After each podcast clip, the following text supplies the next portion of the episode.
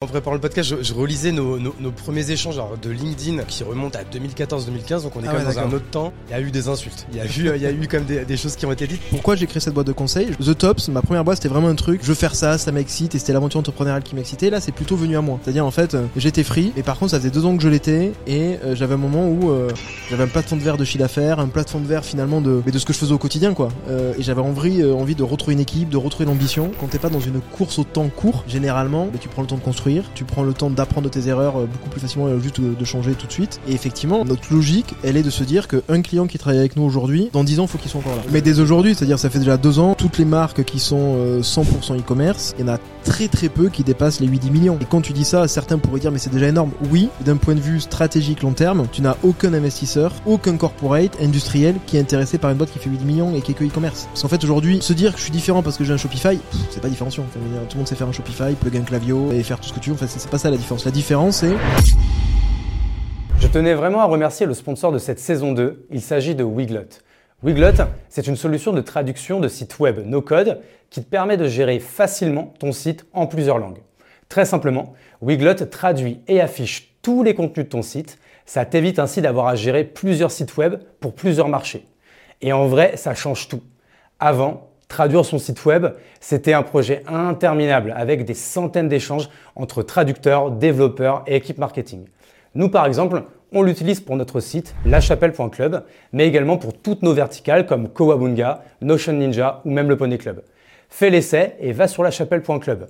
Tu pourras retrouver le site en français et en anglais bien sûr, mais aussi en allemand, en espagnol, en italien et on s'est même fait un kiff avec la traduction en japonais. Pour conclure, Wiglot affiche ton site web en plusieurs langues, gère la traduction de ton site web en combinant traduction automatique et humaine bien entendu, et tout ça en optimisant ton SEO multilingue. Bah, Wiglot est utilisé par plus de 70 000 sites web multilingues à travers le monde, avec des clients comme Microsoft, IBM, Clarins, Ecovadis, Pigment, Silver et donc La Chapelle. Tu peux donc tester gratuitement et les yeux fermés pendant 10 jours, c'est gratuit, et ensuite profiter d'une réduction de 15% sur ta première année avec le code SANDWICH15. S-A-N-D-W-I-C-H 15 avec le code sandwich 15 du coup 15% sur ta première année. Merci beaucoup et bonne écoute. Ouais putain, on aurait, on aurait jamais cru quoi. hein. Ben en non. 2015, on serait là ensemble à, à tourner un, un podcast que avec Vincent du coup on se connaît depuis euh, depuis 2015 donc ça fait plus de 8 ans maintenant. On avait euh, bossé ensemble à l'époque avec nos deux premières boîtes où euh, sans spoiler les deux euh, se sont un peu mal terminées mais je pense que c'est ce que tu vas nous nous expliquer donc on était un peu en train de discuter de ça là de que c'était quand même gaulerie qu'on soit redevenu potes et qu'on soit qu'on soit comme ça à, à, à échanger ensemble donc bah, bienvenue Vincent bienvenue à toi merci Hugo, ça fait plaisir effectivement. il y a 8 ans, on penserait pas, on n'aurait pas pensé être ici, et, et finalement, comme comme souvent on dit, la, la vie professionnelle est longue, donc euh, il faut savoir aussi euh, garder les liens et où les recréer. Et Donc, complètement, que euh, donc voilà, c'est la bonne occasion. en préparant le, en préparant le podcast, je, je relisais nos, nos, nos premiers échanges alors, de LinkedIn qui, euh, du coup, qui remontent à 2014-2015, donc on est Ah quand ouais, même dans un autre temps. Euh, Il y a eu des insultes, il y a eu, il y a eu quand même des, choses qui ont été dites, mais du coup tout ça c'est euh, maintenant c'est oublié. Donc je pense que ça peut être déjà intéressant en intro, on va dire assez rapidement, parce que le but c'est qu'on on parle de ta boîte que tu as maintenant, DNG, etc. Mais de de parler euh, bah, un peu de la genèse, de sans faire toute la page Wikipédia de Vincent Redrado, mais en fait voilà comment t'es devenu entrepreneur et qu'est-ce qui t'a amené euh, jusqu'ici. hein. Ok, bon, ben commençons par ça. En fait, moi déjà, je, je suis né dans une petite ville à côté de Toulouse, et en fait, mes parents sont pas du tout euh, dans le business et dans l'entrepreneuriat. Et en fait, je commence par par bosser chez Coca-Cola euh, en commercial euh, dans le Sud-Ouest, et en fait, je m'amuse énormément. Je peux venir à Paris faire un stage, et en fait, ce stage est assez horrible. J'arrive à ici les il pleut, c'est l'enfer.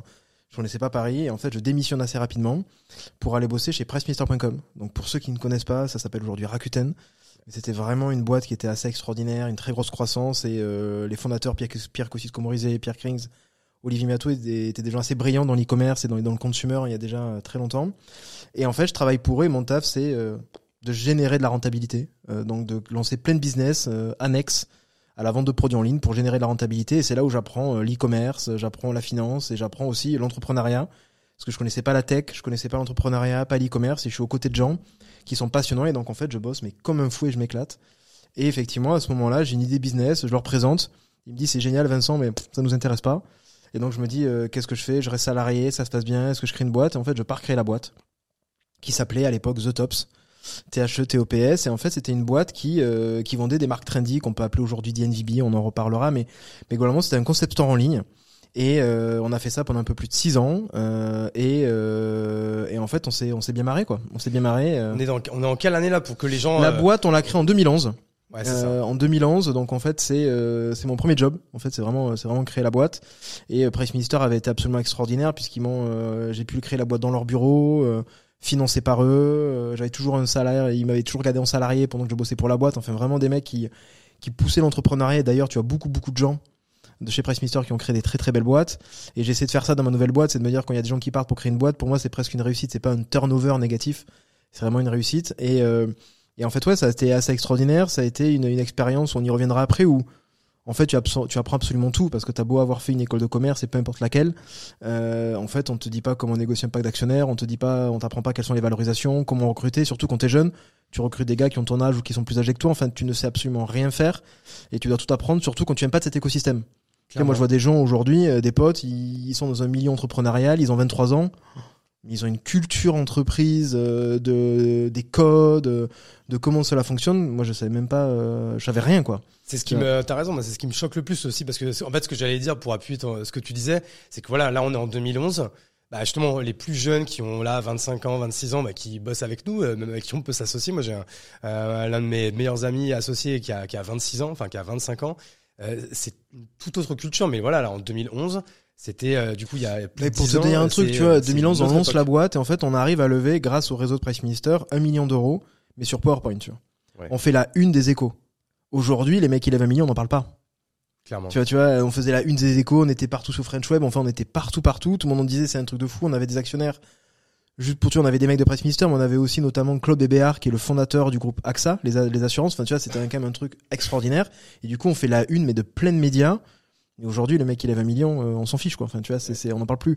Et donc, en fait, ça, a totalement évolué. En fait, c'est une boîte qui, euh, qui en fait n'a pas marché, quoi. Mais qui n'a pas marché, qui dès le début a été, euh, a été dans, dans le dur, euh, parce qu'une idée, euh, en fait, c'est pas une bonne exécution. Donc, l'idée était peut-être bien, mais en fait, euh, en fait, à la fin, pour tout vous dire, elle était pas ouf. Parce qu'en fait, ce qui s'est passé, c'est que j'ai, vu des, des mecs lancer un truc aux US. Et les mecs qui avaient lancé ça aux US étaient brillants. C'était les anciens fondateurs de Skype. Enfin, tu vois, c'était des mecs, mais très forts, qui levé beaucoup d'argent très vite. Et je me suis dit, il y a personne en Europe, euh, je vais le faire. Euh, donc, euh, repitcher, hein, c'est ça, tu disais, c'est une marketplace, donc de, Ouais, c'est marketplace, de- concept store de marques digitales, de marques marque, trendy. Donc en fait, mon taf, c'était d'aller sourcer euh, les marques les plus trendy du moment, les sélectionner, les mettre en vente sur le site et les vendre et les distribuer. Sans avoir le stock. Donc en fait, en gérant l'inter, en étant juste l'intermédiaire, l'interface, et en prenant une commission au passage. Et en fait, euh, c'est que euh, tous les gars qui avaient lancé ça aux US, en fait, euh, ben, ferment quoi. La boîte marche pas. Toutes les boîtes marchent pas, alors qu'ils avaient levé, moi j'avais levé un million, mais ils avaient levé 70, 80, 100 millions. Enfin, c'était une autre échelle. Et là, effectivement, nous non plus, ça marchait pas, quoi. Donc, on a dû totalement euh, pivoter la boîte.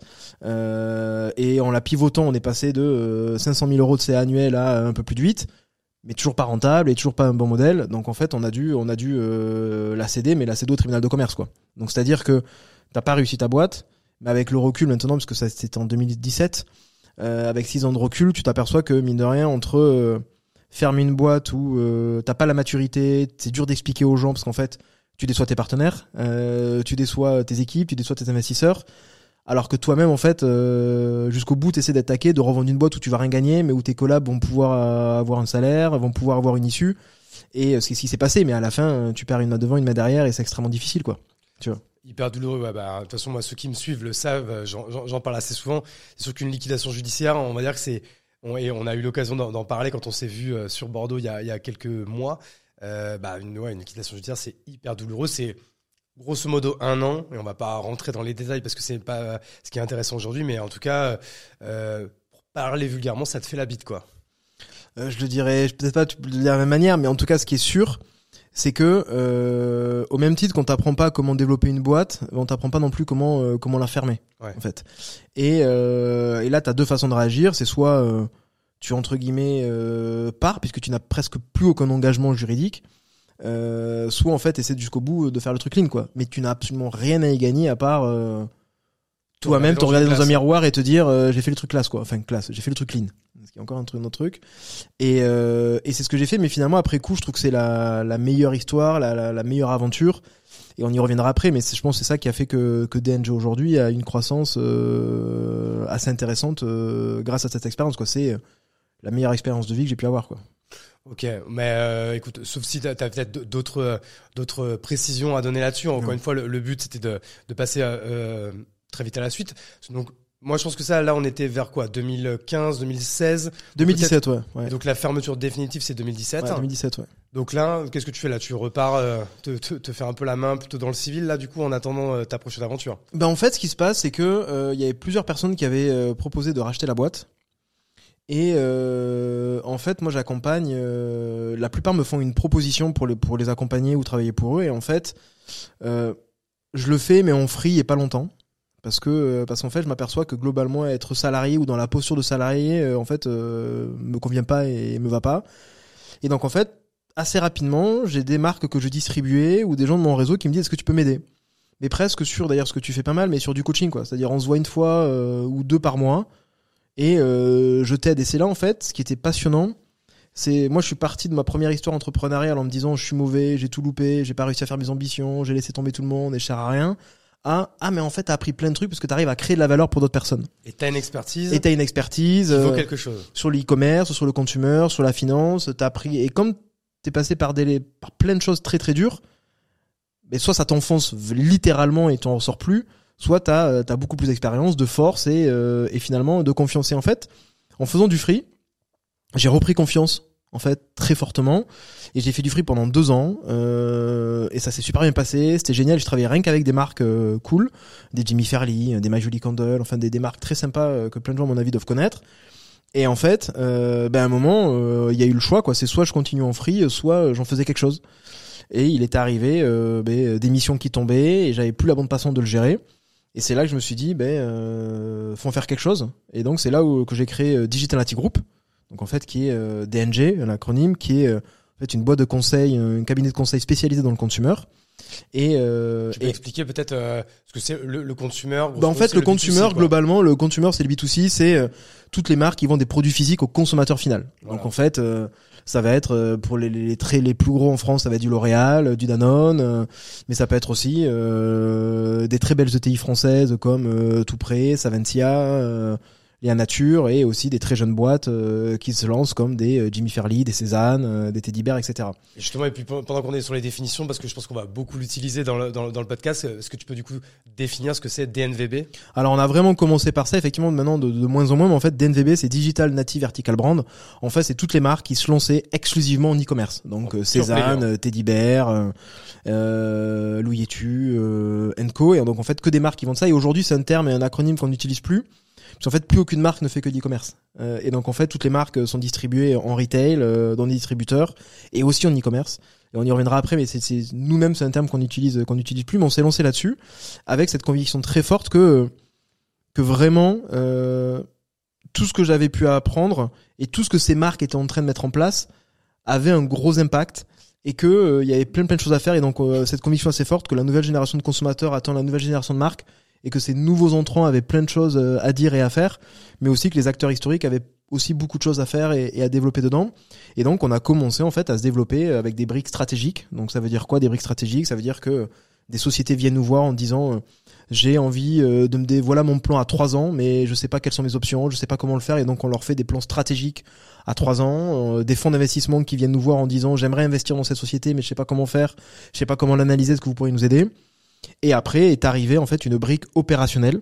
C'est-à-dire une fois qu'on a fait la stratégie ben, quelle est notre capacité à mettre en place cette stratégie en place chez les clients?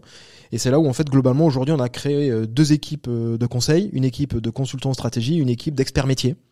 Donc on va avoir des experts de la croissance qui n'ont pour le coup jamais fait de conseil en strat, mais qui ont euh, opéré des sociétés directement chez l'annonceur. Et c'est ça qui fait notre grosse différence, c'est qu'à la fois on travaille que dans du consumer, donc on est expert que des boîtes qui vendent des produits, euh, des produits aux consommateurs, donc on ne fait pas euh, d'immobilier, on ne fait pas d'assurance, on est vraiment que là-dessus, donc on a une expertise très forte. Et aussi, on a ces équipes mixtes qui en fait sont euh, ben, des consultants strat et des gens qui savent faire. Du coup, quand on fait des recommandations, bah, elles sont très pratiques et, et, et fonctionnent puisqu'en fait, ben, c'est les gens, c'est les gens qui les ont mis en place qui les font quoi.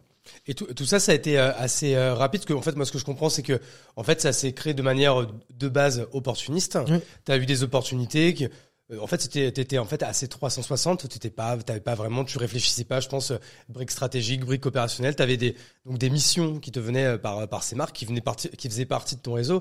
Parce qu'en fait, on le, on le rappelle, hein, The, The Tops au, au plus haut, c'était combien de marques qui étaient distribuées dessus? 300 300, donc sans Ouais. compter toutes les marques que tu avais rencontrées, mais qui n'étaient pas ou plus sur The Tops. Ouais. C'est-à-dire que, grosso modo, en 6 ans, tu as rencontré entre 500 et 1000 marques. Quoi.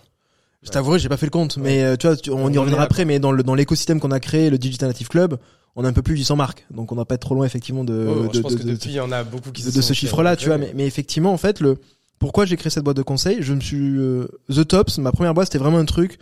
Je veux faire ça, ça m'excite, et c'était l'aventure entrepreneuriale qui m'excitait. Là, c'est plutôt venu à moi. C'est-à-dire, en fait, euh, j'étais free, mais par contre, ça faisait deux ans que je l'étais, et euh, j'avais un moment où euh, j'avais un plafond de verre de chiffre d'affaires, un plafond de verre finalement de mais de ce que je faisais au quotidien, quoi. Euh, et j'avais envie, euh, envie de retrouver une équipe, de retrouver l'ambition.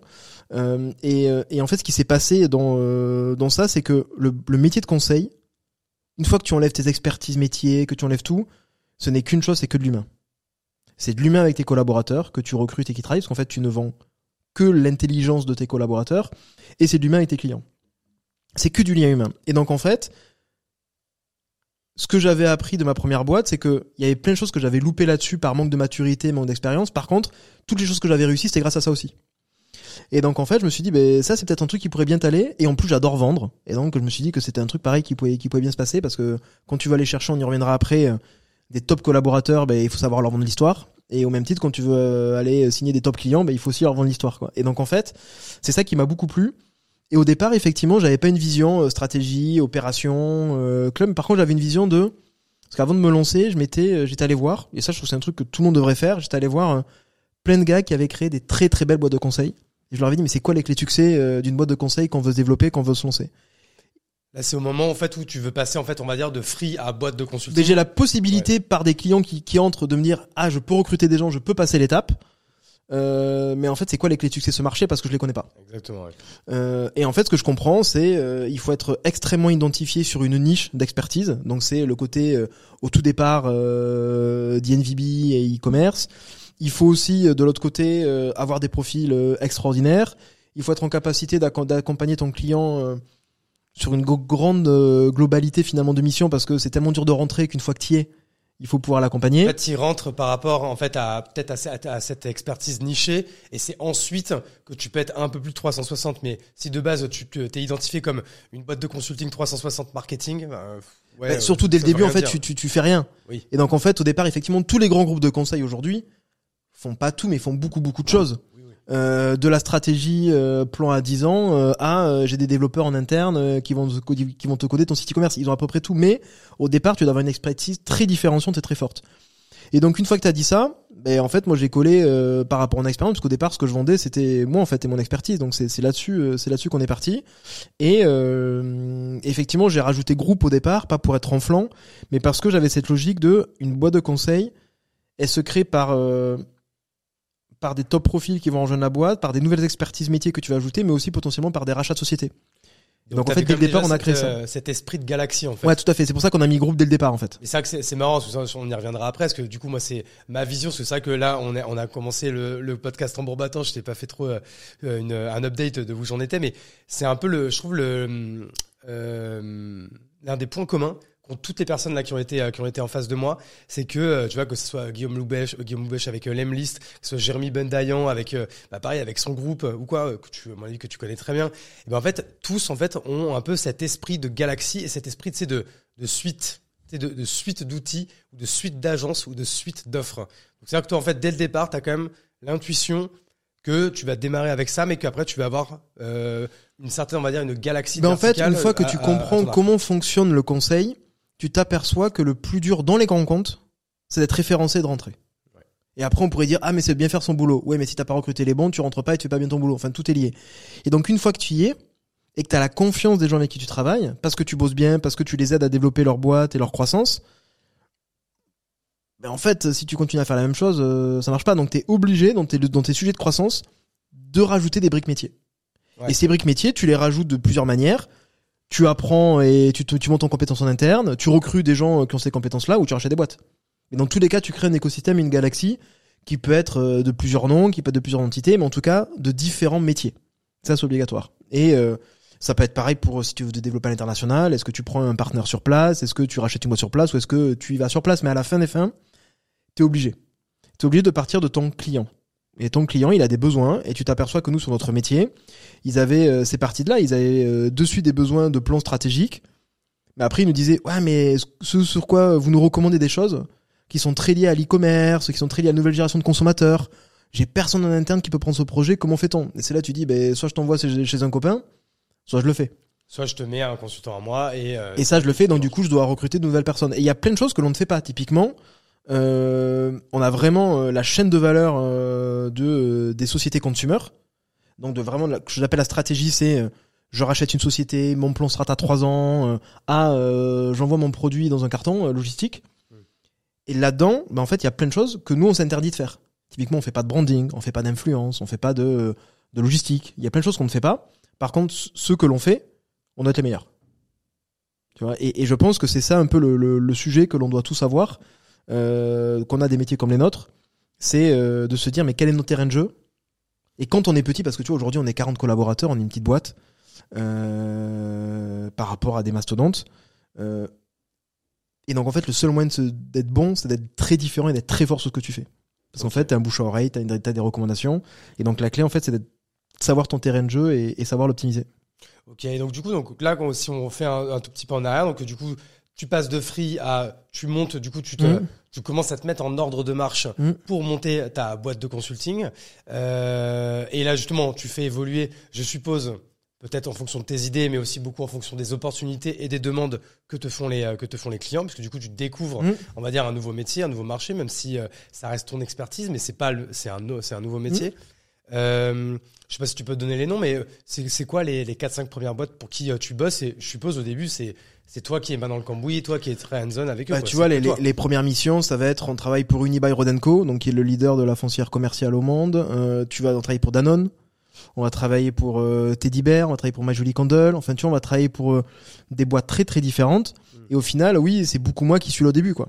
Qui suis là au soit, début. soit du grand groupe, soit de la DNVB, mais bon voilà, quand tu parles de Ouais. Teddy Bear, tu me parlais de Jimmy Farley, tout ça, Tout à fait. on est déjà sur des gros quoi, qui étaient Oui, parce qu'en déjà à fait, l'époque étaient déjà gros quand même. hein. dès le départ, on s'est dit, euh, si on fait ce changement, on peut pas être positionné free, enfin comme un freelance, et donc du coup, il faut de suite avoir euh, un niveau d'exigence assez élevé, et donc en fait avoir un niveau de prix assez élevé, euh, parce qu'en fait, si tu veux recruter les, moi pour te dire, les, deux premières années de la boîte, l'intégralité de ma rentabilité, c'était pas pour me payer des dividendes ou me payer un salaire, c'est j'ai recruté des mecs qui étaient extraordinairement forts et bien meilleurs que moi sur leur métier.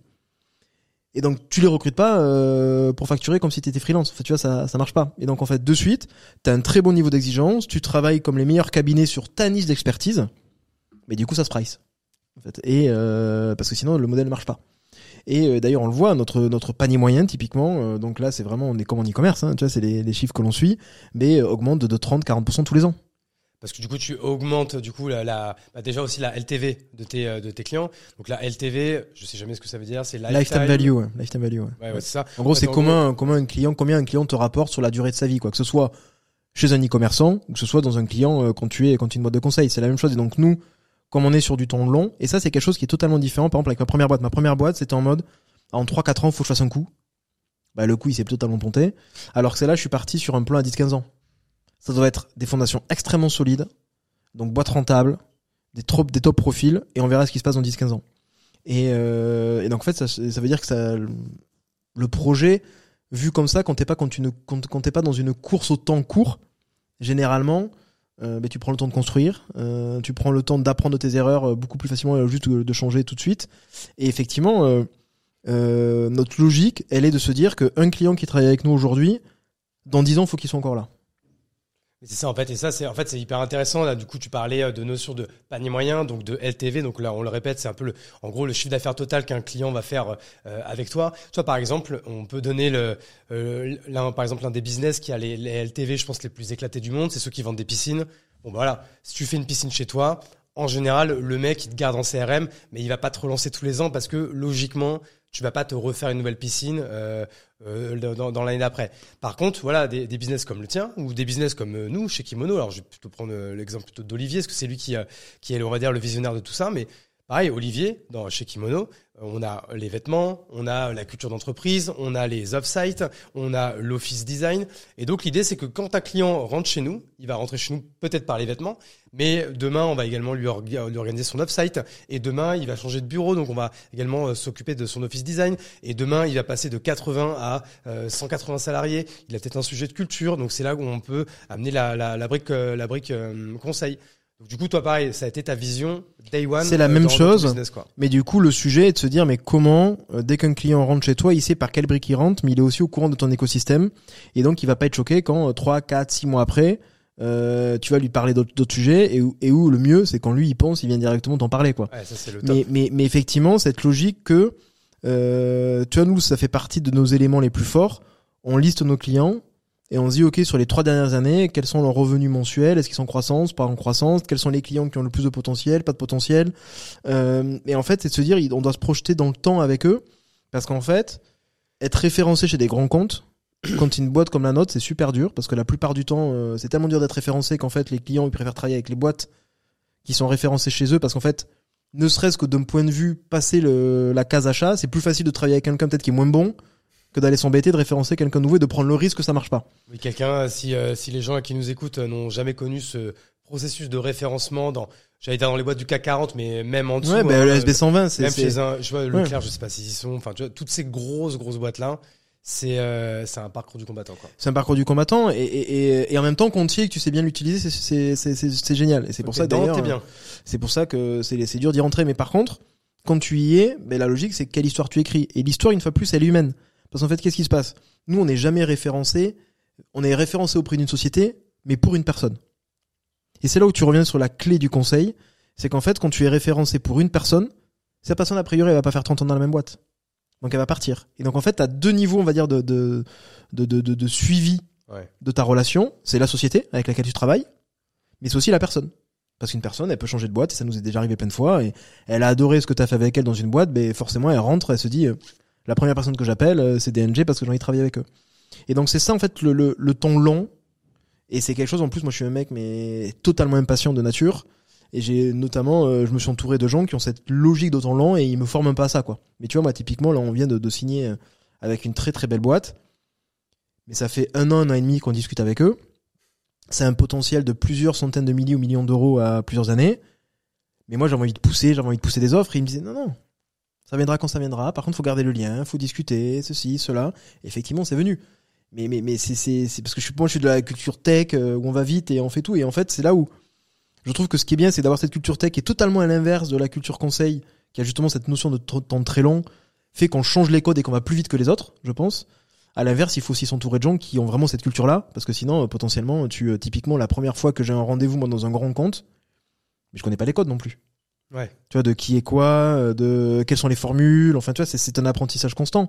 Et tu t'aperçois que euh, c'est toujours pas une grosse boîte DNG, mais il y a des choses sur lesquelles euh, je suis plus la meilleure personne dans la boîte. Il faut plus que j'intervienne. Par exemple. Ok, intéressant. Parce que là, du coup, si, si, si on fait un petit peu le, le la, la, la, chronologie, donc là, euh, déjà, en fait, la, la, la, tu montes la boîte, tu fais tes 2, 3, 4, 5, je sais pas combien de missions avec combien de clients différents euh, tu fais. Donc je suppose que bah, de toute façon c'est du temps homme. Donc euh, très vite je pense que tu commences à t'entourer avec euh, des gens, soit peut-être que tu recrutes au début en free, peut-être que tu recrutes après en CDI. C'est c'est quoi on va dire à quel moment tu te dis j'atteins un premier milestone et on rentre dans une nouvelle partie de l'histoire de, de bah, Je peux vous donner les chiffres. Globalement, nous aujourd'hui on a travaillé avec aucun free depuis le départ et c'est pas prévu. Pourquoi? Parce qu'en fait une boîte de conseil elle se valorise principalement par les compétences internes que tu as. Et comme nous, notre métier, c'est de pas être généraliste, c'est d'être expert sur le consumer, et que quand les gens nous rejoignent, ils ont en fait un processus d'onboarding extrêmement fort, des formations. Nous, notre taf, c'est de dire, même tu vois, on a, beaucoup de, gens en interne qui sont des directeurs e-commerce, qui ont 10-15 ans d'expérience. Mais on veut que quand ils soient chez nous, en 6-6 mois, mais ça soit les meilleurs du marché, encore meilleurs que ce qu'ils étaient avant. Et donc, du coup, pour ça, il faut leur apporter tout ce knowledge. Et ça, je donne pas un free. Je donne aux gens qui sont chez moi. Et donc en fait, c'est ça qui est valorisé dans notre boîte. C'est les gens qui sont vraiment chez nous. Ça veut pas dire que c'est pas bloquant. le capex, quoi, en fait. Mais c'est Euh, pas bloquant. D'ailleurs, euh, c'est peut-être bloquant. On se pose la question justement de se dire est-ce qu'on aurait pas un pool de free pour nous accompagner? Parce que du coup parfois on refuse des missions parce qu'on n'a pas les gars, etc. Mais pour revenir sur ta question de départ, tu vois les étapes. Première année on fait 700 000 euros de CA, deuxième année 3 millions et là on va faire un peu plus de 5. Ok, là, t'es t'es seulement dans la troisième année euh, fiscale, là. Ouais, ouais. Ouais, tu vois, moi, je, dans, dans- je sais pas pourquoi, dans ma, dans ma tête, ça vous moins déjà 4-5 ans. Non parce qu'en fait euh, comme j'ai fait beaucoup de free avant, t'as l'impression en fait qu'il y a Ouais, ce côté, ouais. il y a ce côté free. Mais en fait première année on fait 700, deuxième euh, 3 millions et là on va faire un peu plus de 5. Euh, Donc une fois plus on reste assez petit. Mais par contre on a, euh, on a en fait, un- on est très rentable, on a une, on a une belle embarquée, euh, belle embarquée pour l'an prochain. Et en fait, surtout nous, les, les, les KPI que l'on regarde aussi beaucoup, c'est euh, le chiffre d'affaires par collaborateur, typiquement. C'est euh, le panier moyen. C'est euh, quelle part de chiffre d'affaires se fait sur les grands comptes, les fonds d'investissement ou euh, les marques, euh, les marques à fort potentiel. Donc en fait, c'est tout ça que l'on regarde pour voir, mais comment notre métier s'oriente et comment nous on y arrive. Typiquement, euh, tu parlais de, de temps homme on a, on va dire, dans le métier du conseil, tu as deux façons de facturer. C'est soit tu as ce qu'on appelle des missions au forfait. Il y a une mission, elle dure six semaines, c'est tel montant. Que j'y passe un jour ou que j'y passe 400 jours, c'est le même montant. Ou alors, on se met d'accord sur un tarif journalier et sur un engagement de nombre de jours sur la durée. Mais tu vois, ça, par exemple, ce qu'on appelle la, la communément la régie. Donc, tu as le forfait et la régie. Mais tu vois, la régie, au début d'année, c'était 10% de nos chiffres d'affaires. Aujourd'hui, c'est 55%. Est-ce que tu préfères ça? C'est pas que je préfère ça, c'est qu'en fait, on est allé vers des métiers qui demandaient ça. Ok. Tu vois. Et, euh, et donc en fait, on a euh, effectivement, euh, et pour nous c'est beaucoup mieux parce que quand tu as un contrat de 2-3 ans garanti, mais t'as pas de poser la question du mec pendant 2-3 ans, tu sais qu'il est staffé euh, et, qu'il a travaillé. toi, En termes de, en termes de, de prévisionnel. de Et c'est comme ça que tu, gros, que tu peux grossir aussi. marge, Si tu ouais. sais, ok, ces mecs-là, c'est bon. Tu vois, par exemple, je vais te dire un truc qui est, qui est une grosse réussite. Le début de l'année 2023, on avait un objectif de faire à peu près 5 millions d'euros de chiffre d'affaires et on commence l'année avec à peu près 400-500 000 euros de chiffre d'affaires. Donc 10% de ce qu'on doit faire sur l'année. C'est-à-dire que tu as 90% de chiffre d'affaires à aller chercher. Donc tous les mois, il faut y aller, il faut y aller. L'an prochain, le chiffre d'embarqué, il est supérieur à 2,5 millions. C'est-à-dire qu'on a 5 fois plus d'embarqués qu'en début d'année. Et c'est-à-dire que l'an prochain, avec le chiffre d'affaires signé, ben, pratiquement tous les frais fixes sont payés. Donc je commence l'année en me disant, ok, maintenant on, peut aller faire la croissance et faire la croissance rentable. Et donc du coup, c'est ça où le système de régie est super intéressant aussi, c'est que ça te donne du coup un moyen de, plus prévoir ton business et donc du coup de te poser la question qu'on s'était pas posée, ben, qu'on s'est posé d'ailleurs il y a 10 jours. Ok, l'an dernier, l'an prochain maintenant, pardon, quelles sont les nouvelles idées d'innovation? Où est-ce qu'on met de l'argent pour investir sur des nouveaux profils, des, nouveaux ex- des nouvelles expertises? Ouais. Parce que tu peux te projeter aussi. Et puis vois. en plus, euh, quand on a euh, viandé une boîte comme nous deux, il y a du coup il y a 7-8 ans, euh, c'est le genre de choses qui, euh, qui fait euh, mieux dormir la nuit Ah aussi. ben, quoi. euh, on le, je pense qu'on l'a, on, on en a déjà parlé, on l'a, pi- on l'a planté pour plein de raisons. Moi, le marché était pas bon, je l'ai pas bien exécuté, mais aussi je l'ai pas bien géré financièrement. Aujourd'hui, euh, on est équipé comme si on était 500 quoi. En termes de finances, de compta, euh, j'ai un PNL, euh, enfin j'ai une, un, arrêté comptable mensuel. Je connais ma trésor au jour le jour. euh, je connais ma rentabilité par projet, par mission, par practice, euh, tous les mois. Ouais. Et donc en fait, oui, euh, je dors extrêmement serein parce qu'en fait, je sais exactement où est-ce qu'est ma boîte financièrement, euh, où est-ce qu'il y a les risques, où il n'y a pas de risques. Et, et le gros sujet qu'on a aujourd'hui, c'est que comme on est en forte croissance, dans nos métiers du conseil, ce qu'il faut avoir en tête, c'est que quand tu recrutes une personne, tu vas mettre un, deux, trois mois à la, entre guillemets, la staffer, donc la facturer, et ton client te paie entre 30 et 90 jours. En fait, pendant 5-6 mois, C'est une. euh, c'est toi qui paie, euh, qui paie euh, entre guillemets le salaire de la personne, et ce qui est normal. Hein. Mais du coup, en fait, nous, on n'a pas un problème de renta, on a un problème de trésorerie. Et donc, en fait, le sujet, c'est comment tu anticipes ça ou comment tu te fais financer ta trésorerie, parce qu'en fait, soit tu bloques ta croissance, ce qu'on a fait parfois cette année, on n'a pas recruté des personnes parce que euh, on était limite en trésor, et ce qui ce qui devrait pas être le cas. Et tu te fais alors justement euh, vu, vu que tu as quand même euh, surtout maintenant pas mal de visibilité sur ton chiffre d'affaires, sur l'argent qui va rentrer, sur tes contrats qui sont à longue durée, t'arrives pas à te faire euh, enfin je suppose que si à te faire suivre par euh, une banque ou autre.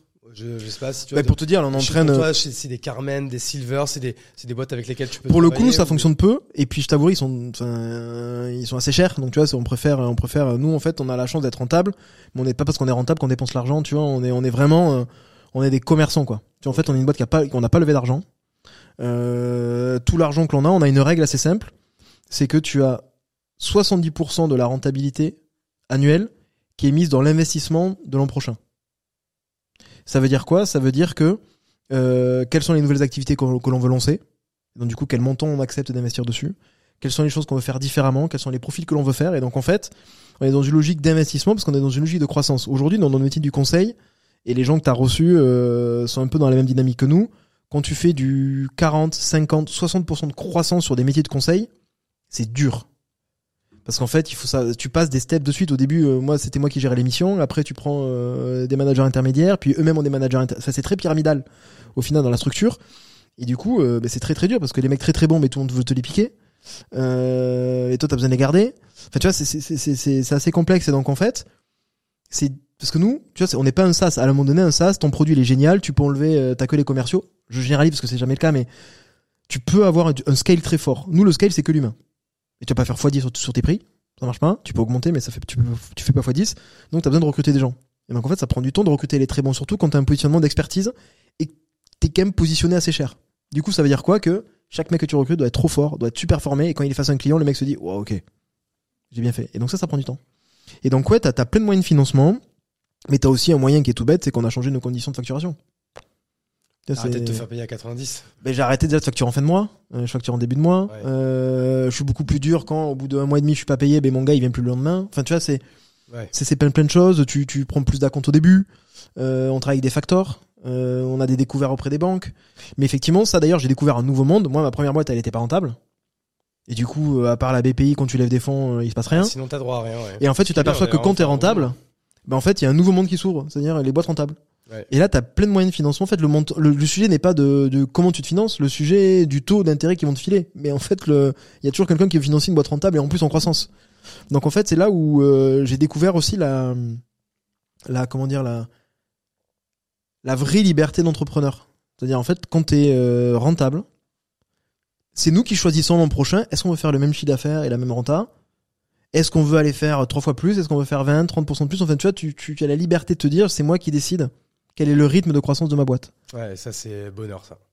Ben, c'est t'as ce vrai sentiment de liberté de pouvoir décider et ça veut pas dire euh, attends euh, ce chiffre on le fait parce qu'on y est comme des fous qu'on travaille beaucoup et ça vient pas tout seul mais à la fin t'as cette liberté de te dire je suis rentable j'ai des moyens pour aller développer la boîte future dans le, dans le futur et en plus euh, j'ai cette cette liberté de dire mais je peux prendre un montant pour me dire ok cette, ce projet là ça me fait marrer j'ai envie de le tester parce qu'en fait tu vois nous les, les projets ça je pense c'est un point qui est assez important, c'est que j'ai créé la boîte seule, mais sans jamais avoir une vocation de la faire seule.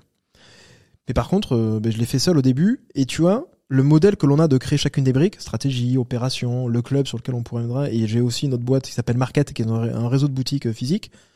En fait, à chaque fois, on l'a fait de la même manière, c'est-à-dire que euh, on fait ce qu'on appelle un peu de l'intrapreneuriat en interne, et on cherche des business partners. Et donc, en fait, pendant six mois, dès qu'on a une thèse sur un nouveau projet, sur une nouvelle chose, on va essayer de retrouver une personne qui est super forte, qui est l'une des meilleures de son marché. Et pendant six mois, on lui dit, t'as accès à tout le réseau DNG, à tous les clients DNG, à toutes les ressources de DNG. On paie ton salaire, on le négocie pas. Parce qu'en fait, euh, si tu veux bien bosser, euh, c'était six mois. Et on se met d'accord sur des conditions d'association post ces six mois et sur des objectifs à atteindre. Et généralement, les objectifs à atteindre, c'est se dire, est-ce qu'on a euh, fait le fit pro-perso entre toi et nous? Est-ce qu'on a trouvé un market, market product fit sur ton offre avec notre réseau et tes clients? Et trois, est-ce qu'on a un pipe commercial de 800 000 à 1 million d'euros pour l'année d'après? Si on a ça, en fait, on crée une filiale et la personne est associée.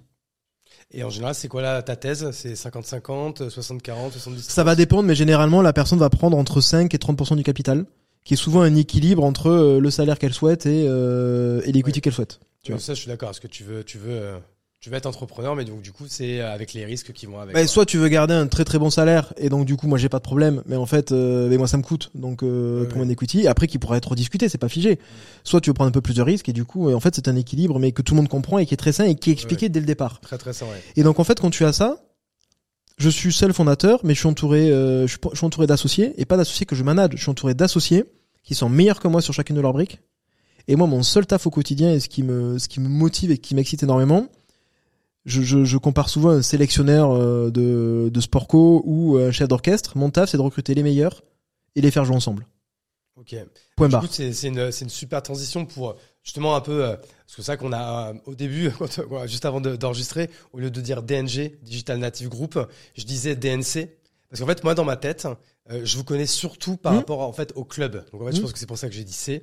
et du coup, ça nous fait une bonne transition en fait pour un peu expliquer ce qu'on disait tout à l'heure. En fait, c'est encore une fois cette vision de Galaxy, cette vision de business unit, de vertical, enfin, on peut, encore une fois, euh, quelle que soit la, quelle que soit la sémantique Mm. qu'on euh, veut utiliser. Donc là, tu as commencé un petit peu à l'expliquer.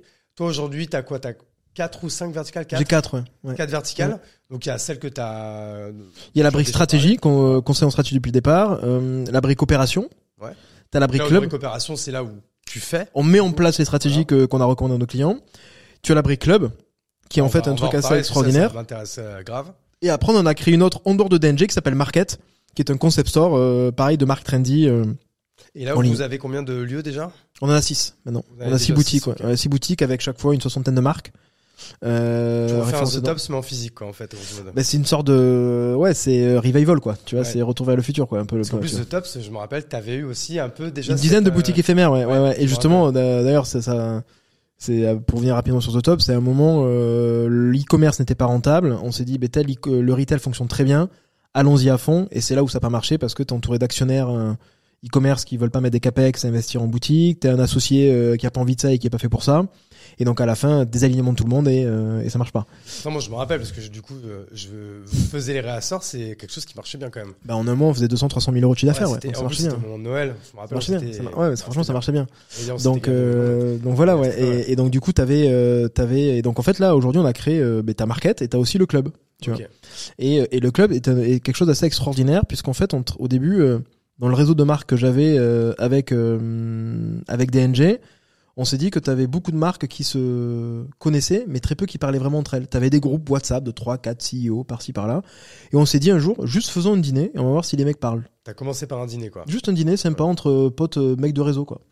Et en fait, il s'aperçoit que jusqu'à 4 heures du mat, euh, les mecs se donnaient leurs chiffres, leurs fournisseurs, étaient trop contents de se rencontrer. On s'est dit, en fait, tout cet écosystème n'existe pas. Les Ce mecs ne se ouf, connaissent pas. Les mecs, de se... tous ceux qui sont en train d'inspirer les nouveaux modes de consommation en France n'existent pas. Il y en a 4-5 qui se parlent parce qu'ils se connaissent, parce qu'ils ont le même fonds d'investissement, parce qu'ils ont été dans une soirée ensemble. Oui, où il y a des groupes WhatsApp, comme tu dis. Il y a 3-4 moi, groupes WhatsApp euh, qui existent et qui existent très certainement toujours, de 4-5 mecs. Ouais. Mais t'as pas un endroit où tout l'écosystème est regroupé. Et on se dit, ok, vas-y, on va créer quelque chose. Et en fait, on a créé le Digital Native Club, qui aujourd'hui vraiment, euh, mais l'écosystème, euh, on peut l'appeler écosystème groupe, euh, parce qu'aujourd'hui c'est un club privé qui est fait sous sélection, des meilleurs acteurs du consumer en France. Et d'ailleurs- enfin, tu me dis si je me trompe, aujourd'hui, dans l'écosystème, on va dire dans le, bah, tu vois, par exemple, moi le premier, on vous connaît presque plus par, pour ça Mhm. que pour votre brique historique et euh, qui sûrement vous fait la plus grosse part de votre chiffre d'affaires, qui est la, la- bah, je te confirme, la- la brique, notre euh, métier c'est quand même de faire du conseil. Ouais, voilà. Mais en fait, mais ça pour le coup, c'est, euh, on, on l'entend souvent, c'est un hack de croissance. Tu vois, D'accord. c'est-à-dire qu'en fait, ce qu'on a créé, c'est, on a créé ce club euh, des meilleurs acteurs du consumer. Ça veut dire quoi? Ça veut dire que ça regroupe les meilleurs euh, CEO de DNVB, donc ces fameuses là qui sont qui sont présentes. Tu as euh, la plupart des euh, des six levels de boîtes consumer, donc tu as des six levels de Danone, de L'Oréal, d'Estée Lauder qui sont dedans, et tu as les meilleurs partenaires de la croissance de cet écosystème. Donc en fait, tu as vraiment les, les, les, trois euh, qui se retrouvent là-dedans, ce qui fait qu'on a un peu plus de 800 membres aujourd'hui euh, dans ce club euh, et qu'on anime par plein de par plein d'événements mensuels, des dîners, beaucoup de contenu aussi que l'on fait sur l'écosystème et sur les clés de succès du marché. C'est ça aussi qui vous a fait beaucoup connaître. C'est que je crois que tous les mois, vous sortiez une sorte d'étude, je sais plus comment, quel nom vous le, vous lui en fait, tous les ans, on sortait le panorama des DNVB où Ah, en fait on listait euh, toutes les marques qui s'étaient lancées dans l'année. Ouais. Euh, on fait aussi tous les ans le baromètre, donc euh, quels sont les KPI de toutes les marques et la croissance. Euh, tous les ans, on fait une étude sur le fashion, une étude sur la beauté, une étude sur le home care. Ouais, voilà. Enfin, en fait, on, on, on sort plein. L'idée, c'est qu'à peu près tous les mois, tu une étude assez assez majeure, euh, assez majeure pour nous positionner. Et c'est pour ça d'ailleurs que la personne qui gère le club, qui s'appelle Kim, qui est aussi celle euh, qui gère la com chez nous et le marketing, mais qui est aussi notre première collaboratrice. Ah, C'est-à-dire qu'en ça- fait- ça, c'est historique. Ça, j'ai l'impression de vous a- de d'avoir toujours vu le DNG justement publier ça. Et ça, pour vous, ça a été un, Mais ça, un, un levier de com et en fait un lead magnet euh, de malade. Oui, mais tu vois, ça revient à je crée pas une boîte de conseil comme les autres parce que j'aime pas du conseil. En fait, je crée une boîte de conseil. La plupart des gens qui créent des boîtes de conseil, souvent, et quand je dis conseil, je fais exprès de faire la différence entre agences. Ouais. Tu vois, boîte de conseil, tu parles, tu parles pas aux, très peu aux opérationnels, tu parles aussi level, donc aux euh, directeurs M&A, CEO, DG, euh, et donc en fait, t'es face à des gens seniors avec forte expertise. Et donc en fait, très souvent, comment les boîtes de conseil se lancent? Elles se lancent parce que euh, tu as un partenaire d'une boîte de conseil qui a 40-45 ans, qui a envie de partir et qui, qui part avec son réseau. En fait, nous, on partait pas avec ça. Et donc en fait, on s'est dit dès le départ, il faut qu'on soit sur une niche d'expertise très forte et différenciée, mais surtout qu'on le fasse savoir. Et donc plutôt que recruter des consultants au début, bah, en fait mon premier poste a été Kim, en charge de la com et en fait de la du développement de la notoriété de la boîte. Et c'est comme ça qu'on s'est fait connaître. Ouais. Parce que ça- en fait, on a sorti des études. Tu vois, notre premier panorama, euh, quoi, il a été vu, je crois, 700, 800 000 fois sur LinkedIn. Il a été téléchargé 3, 4 000 fois. Et donc, en fait, de base, même si les gens, ils associaient pas trop, ils savaient pas trop, tu vois, très souvent, et c'était notre problème. Soit on est connu par le club, soit on est connu parfois par nos contenus. Ah, vous êtes un média euh, du consumer. Ouais, c'est ça. Et donc, Non, mais- parfois, ils savent pas qu'on est une boîte de conseil. Fine, mais on a créé un point de contact. Ouais, ouais, ouais. Tu vois, et après, moins, à nous le travailler, à nous le on te- développer. On te place, tu vois, on te place dans l'écosystème. quoi. Et après, à toi travailler. Mais déjà, t'as quelque chose, quoi. Ouais. Et donc, en fait, ça, ça a été toujours, à la fois cette com et, euh, et ce club, j'ai envie de dire, mais un acte de croissance très fort chez nous, mais surtout une mentalité qui est très différente chez nous. C'est-à-dire, c'est quelque chose qui est euh, primordial et je pense qu'on est beaucoup plus staffé sur ces équipes-là que n'importe quelle boîte de conseil en ratio. Ouais. Tu vois, on est 40 dans la boîte, t'as 4 personnes qui travaillent là-dessus toute la journée. Sur le contenu, euh, sur, euh, sachant qu'une grosse partie du contenu, tu vois, par exemple, truc tout bête, on a euh, trois personnes sur le club, une personne sur la com. Donc, tu vois, ça fait, de ça fait sur le club, t'as dit? trois personnes et une personne sur le sur la com donc ça fait quatre personnes sur 40 donc tu as 10% des personnes qui sont dédiées à la marketing à la com. Mais surtout on a dans nos équipes de consultants on a ce qu'on appelle un KPI qui est très important c'est le taux de staffing. Le taux de staffing c'est quoi? Sur euh, 100 jours travaillés combien de jours les consultants sont staffés pour des clients. Ah oui. ok? Donc en fait tu as euh, généralement 70-80% de taux staffing, c'est un bon taux staffing parce que c'est là où tu marches bien. Donc en gros, ça veut dire quoi? Si t'as 80%, ça veut dire que généralement, un jour par semaine, ils travaillent pas pour les clients. C'est à peu près ça que ça veut dire. Sauf que nous, ce taux staffing, on l'a plutôt baissé à 60-65%. Pourquoi? Parce qu'on veut sortir des contenus extrêmement qualitatifs, très régulièrement. Donc on accepte que nos consultants soient moins rentables et moins staffés sur des clients pour sortir du contenu. Donc en fait, tu as tout l'écosystème de la boîte qui a été créé autour de il faut qu'on soit différenciant, il faut qu'on sorte des contenus quali parce qu'en fait, la seule manière que l'on aura de faire de la croissance, elle on a choisi que ça ne serait pas en recrutant des partenaires de 45 ans euh, qui n'ont pas la culture DNG, elle se fera par le bouche à oreille, par le réseau, par la communication et par le club. Et donc en fait, on investit massivement là-dessus parce qu'en fait, c'est, notre l'un de nos axes différenciants les plus forts. Parce qu'aujourd'hui, le club, c'est euh, une ligne du PNL qui est, qui est rentable ou qui, euh, qui, en fait, qui est une ligne, c'est, ou qui a un coût marketing?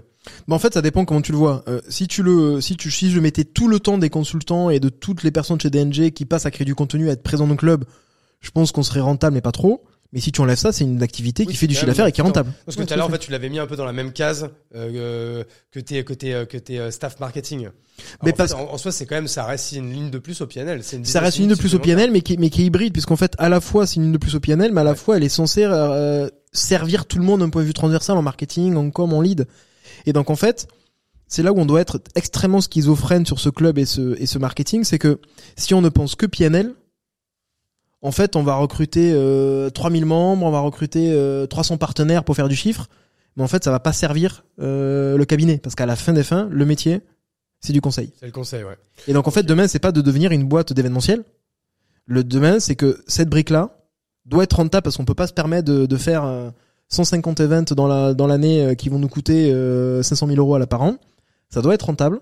Par contre, ça doit servir le, ça doit servir l'activité de conseil puisque notre métier, on sait pas, on se décrit jamais. euh, nous sommes un écosystème euh, du consumer. Non, nous sommes un cabinet de conseil consumer.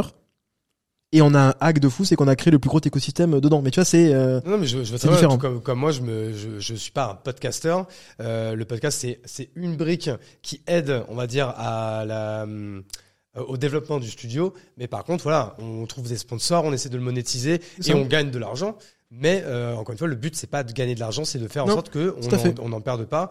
Et après, c'est sûr que plus euh, ça monte, bah, plus les sponsors ils peuvent euh, donner donner plus. Mais je comprends, je comprends Ouais. tout à fait le truc.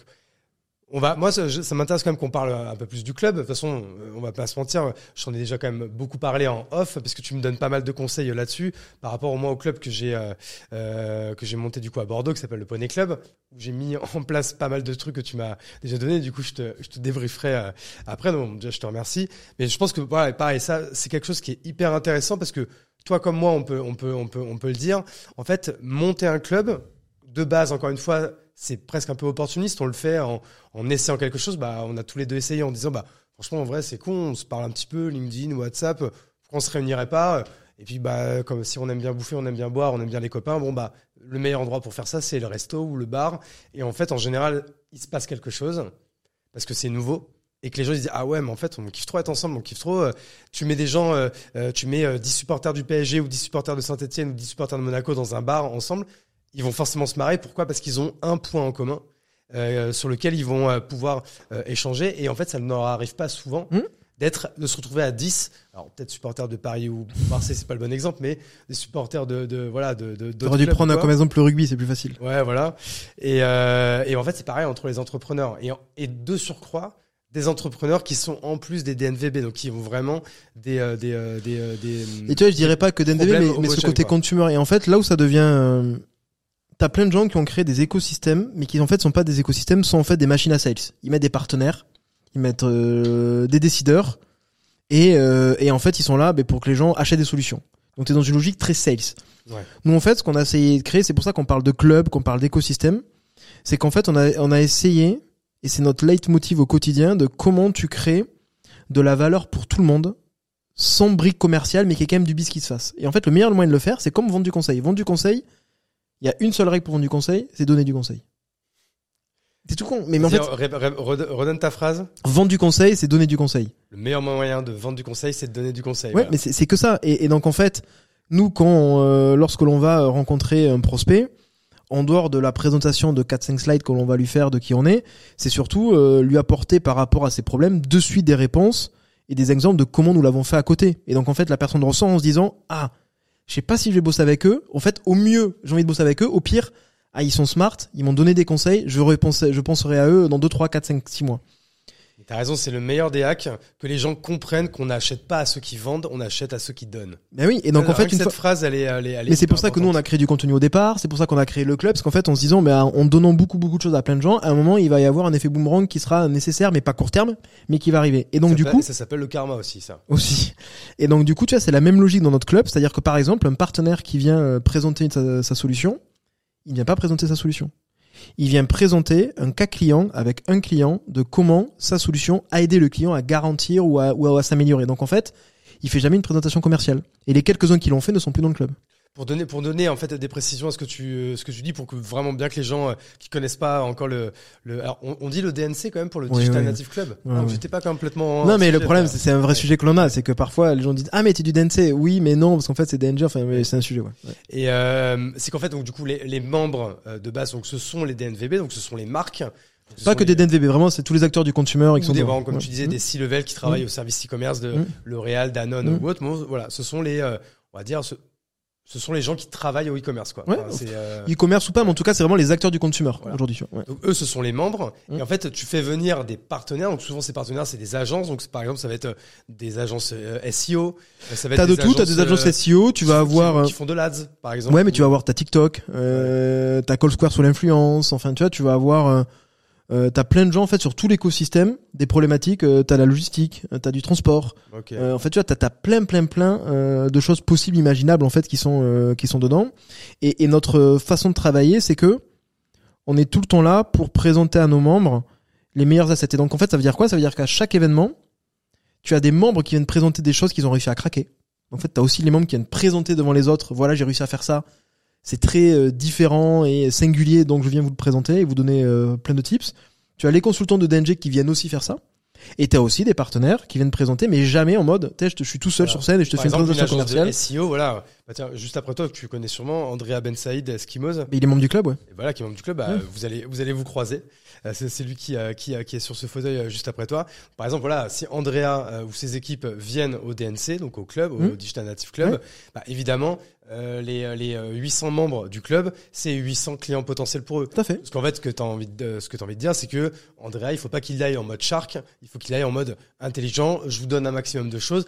Et si demain vous avez besoin de SEO, bah, je sais que voilà, vous ferez appel à moi et on travaillera ensemble. Tout à fait. Peut-être ou pas, mais au moins ça te Tout fera à fait. de manière saine. Ouais, c'est ça. De manière saine, pardon. Ouais, tout à fait. Et c'est comme ça que ça marche très bien. Et donc, en fait, et notre taf après, au sein du club, c'est de savoir quels sont les besoins des membres régulièrement. Et donc, en fait, ce qu'on appelle faire du relationship management. Et donc, en fait, savoir, mais euh, quels sont les besoins des membres. Et donc, du coup, de pouvoir les orienter vers les meilleurs experts en fonction de leurs besoins du moment.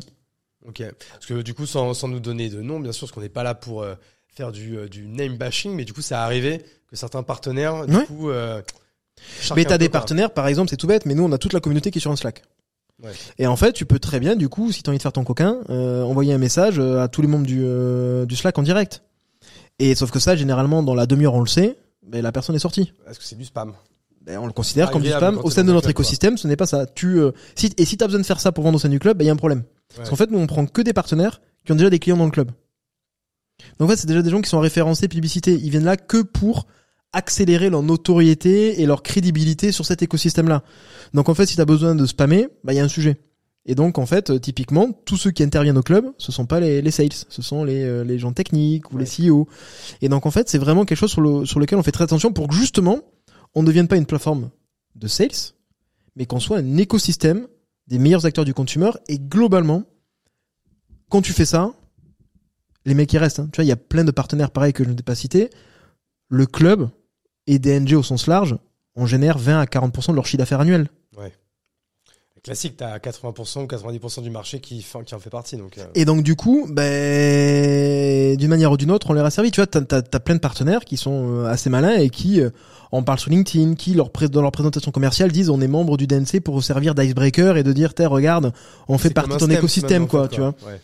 Et il y en a plein qui l'utilisent pas. Mais c'est chacun. Nous en fait, on est là, on on n'est pas un outil sales, mais on vous donne des outils et des plateformes à vous de les utiliser ou pas les utiliser. Par contre, on est on fait très très attention à ce à ce spamming typiquement. Et aujourd'hui, c'est pour devenir membre. Donc là, je parle, je parle peut-être plutôt par exemple aux propriétaires euh, de marques, de marques e-commerce, de marques euh, ou de vin qui se considèrent encore comme des DNVB par exemple. C'est quoi, euh, c'est quoi l'une des conditions pour pour pour adhérer? Il y a une condition, il faut faire autour de 5 millions d'euros de chiffre d'affaires. Ok, en dessous, vous prenez pas. Sauf s'il y a une très grosse croissance. Voilà, ok. Ouais, ouais. donc ok, donc euh, c'est quand même un club euh, privé qui euh, qui est pas encore ouvert à tous quoi. Mais Qui qui, ne sera en fait, qu'il était au début Ouais. et qu'il est moins, pas parce qu'on est sectaire ou quoi que ce soit, c'est parce qu'en fait, on s'aperçoit que les euh, les challenge business ne sont pas du tout les mêmes. Ouais. Entre euh, un CEO de Kabaya euh, qui va faire 100 millions cette année et une boîte qui fait 500 000 euros, euh, la seule personne qui a y gagné, c'est la personne qui fait 500 000 euros en fait. Ouais. Ouais, Et, et, et donc en fait, ça ne peut marcher que dans notre club, comme c'est un écosystème et que c'est du donnant-donnant, ça ne peut marcher que si, pas tout le monde est sur un pied d'égalité, mais si en tout cas chacun a des choses à apprendre de l'autre.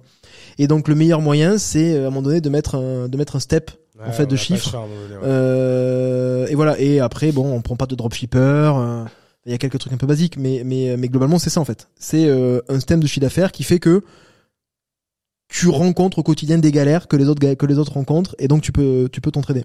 Et pour les agences partenaires, du coup, c'est quoi là? Pareil, il y a des conditions sine qua non euh, pour. C'est euh, entre rentrer? 10, euh, c'est l'adhésion annuelle est entre 10 et 40 000 euros en fonction de ce que tu décides, de ce que tu prends, euh, des options que tu as, du nombre d'événements, du nombre de dîners, du nombre de plein de choses. Entre 10 et 40 k l'année. Et pour ouais. les membres, c'était combien? Euh, les membres, tu as une brique gratuite euh, et une autre brique à 1000 euros 1000 euros par mois. ouais, par an. Par an. Ah oui, Ouais. c'est pas, pas cher du tout, quoi. non, non, en fait, avec 1000 euros par an, ils ont quoi? Ils ont, ils ont accès Ils à. ont accès euh, à la- toute la communauté digitale, à toute l'historisation de toutes les demandes de tout le monde. C'est bête, mais par exemple, euh, tu te poses une question sur Shopify, tu as ce qu'ont demandé les 800 membres depuis deux ans. Donc euh, c'est un peu le, le Wikipédia du, euh, de- du c'est consumer. qu'en fait, vous avez, euh, vous prenez le Slack et vous en faites une FAQ après ou En fait, on automatise tout sur Notion. Toi, ça doit te parler. Mais ouais, on prend tout le Slack et toutes les questions sont automatisées sur Notion et du coup avec, quoi, après. avec euh, Make ou Zapier et en fait, dès qu'il y a un sujet, bim, il est. avec dans Zapier et après, après c'est mis dedans avec les réponses et tu, tu les as classées, etc. Donc c'est quand même c'est un sort de Wikipédia du consumer qui est, qui est assez dingue. Ouais. Trois, tu as accès à toutes les journées. Euh, mon- t'as une journée par mois, donc c'est à chacune de ces journées, à tous Là, les t'as dîners. accès là. T'as accès. Sans, sans surcoût. T'as accès, ouais, t'as tu accès à sans surcoût. Et pareil, t'as accès au dîner sans surcoût. C'est bon ça. En fait, à 1000 balles par an, c'est pas bloquant, quoi. Ouais, ouais. Pas ça le sujet. Ouais, donc ça Euh, fait 80 euros par mois, oui, c'est pas grand chose quoi. Enfin, si c'est un sujet, c'est que du coup, ben justement, tu dois pas être dans le club. Enfin, tu vois, Ouais, c'est euh, inversé. Non, non, je. Et, euh, et, euh, et donc ça, ouais, ça, ça c'est c'est un élément qui marche très bien, mais qui est aussi très challenging parce que comme on en a, on l'a utilisé quand même avec un certain business model, ben il faut, comme je te disais, être euh, avoir cette schizophrénie de dire, ça doit d'abord servir le conseil Oui, parce que du avant, coup, euh, avant de, te- de fait d'être un PNL à part entière. Ça demande quand même vite de la, du support et de la, de la charge mentale et de Ben, c'est trois personnes de temps plein et encore il faudrait qu'elles soient très certainement plus staffées Oui. parce que euh, chaque événement un événement par mois il faut trouver un lieu il faut trouver des speakers il faut l'animer euh, Ouais.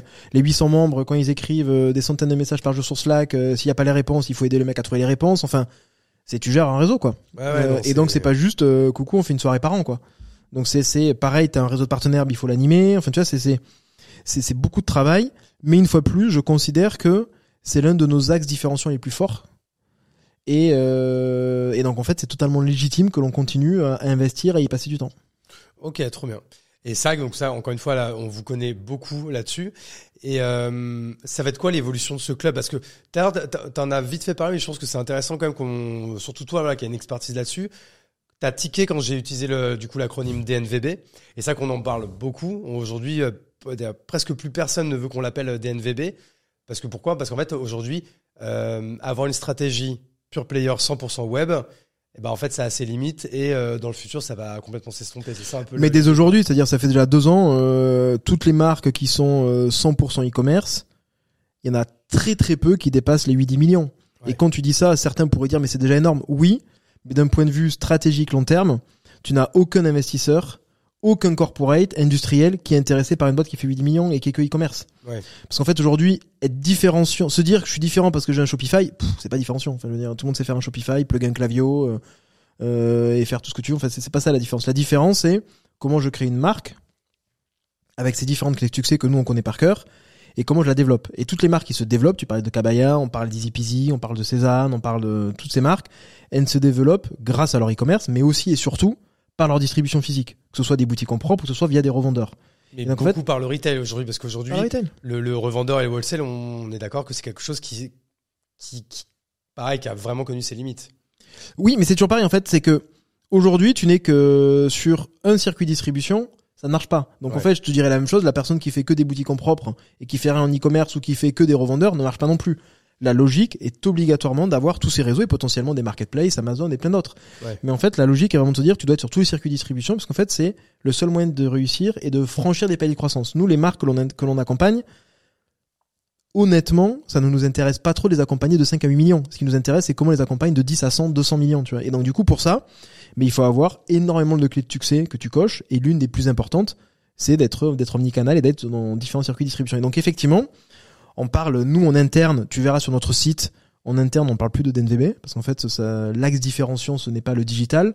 La seule chose que parfois on s'amuse à dire, c'est plutôt le côté data, c'est-à-dire c'est des marques, par contre, comme elles ont énormément de data, elles créent leurs produits, elles créent leur, euh, elles choisissent d'ouvrir une boutique en fonction de, leur data, enfin, tout choix est pris basé sur la data, mais pas, mais pas parce que, en fait, elles sont e-commerce, parce qu'en fait, elles sont nées avec ça.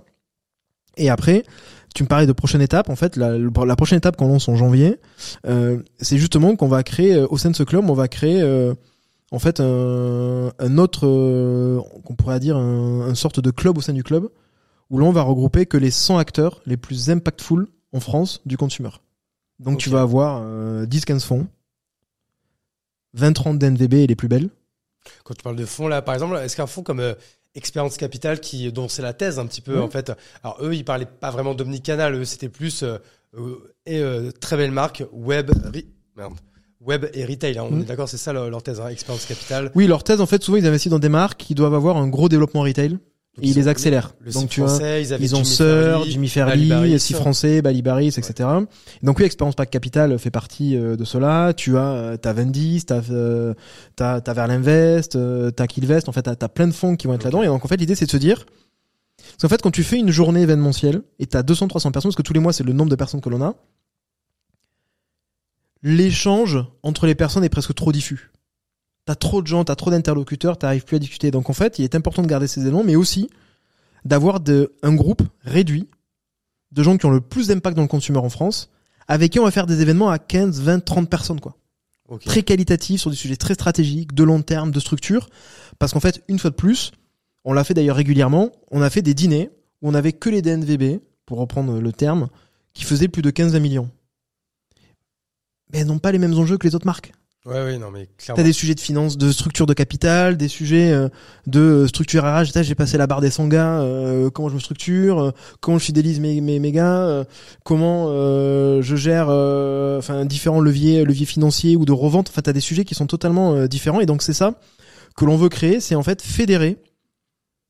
En fait, on les a déjà, mais en fait, c'est fédérer les 100 acteurs du consumer les plus importants et animer cette brique-là ensemble pour qu'en gros, euh, en fait, tout est lié avec la vision de DNG. La vision de DNG, on va pas être le leader de la DNVB, on va être le cabinet de conseil leader du consumer en France.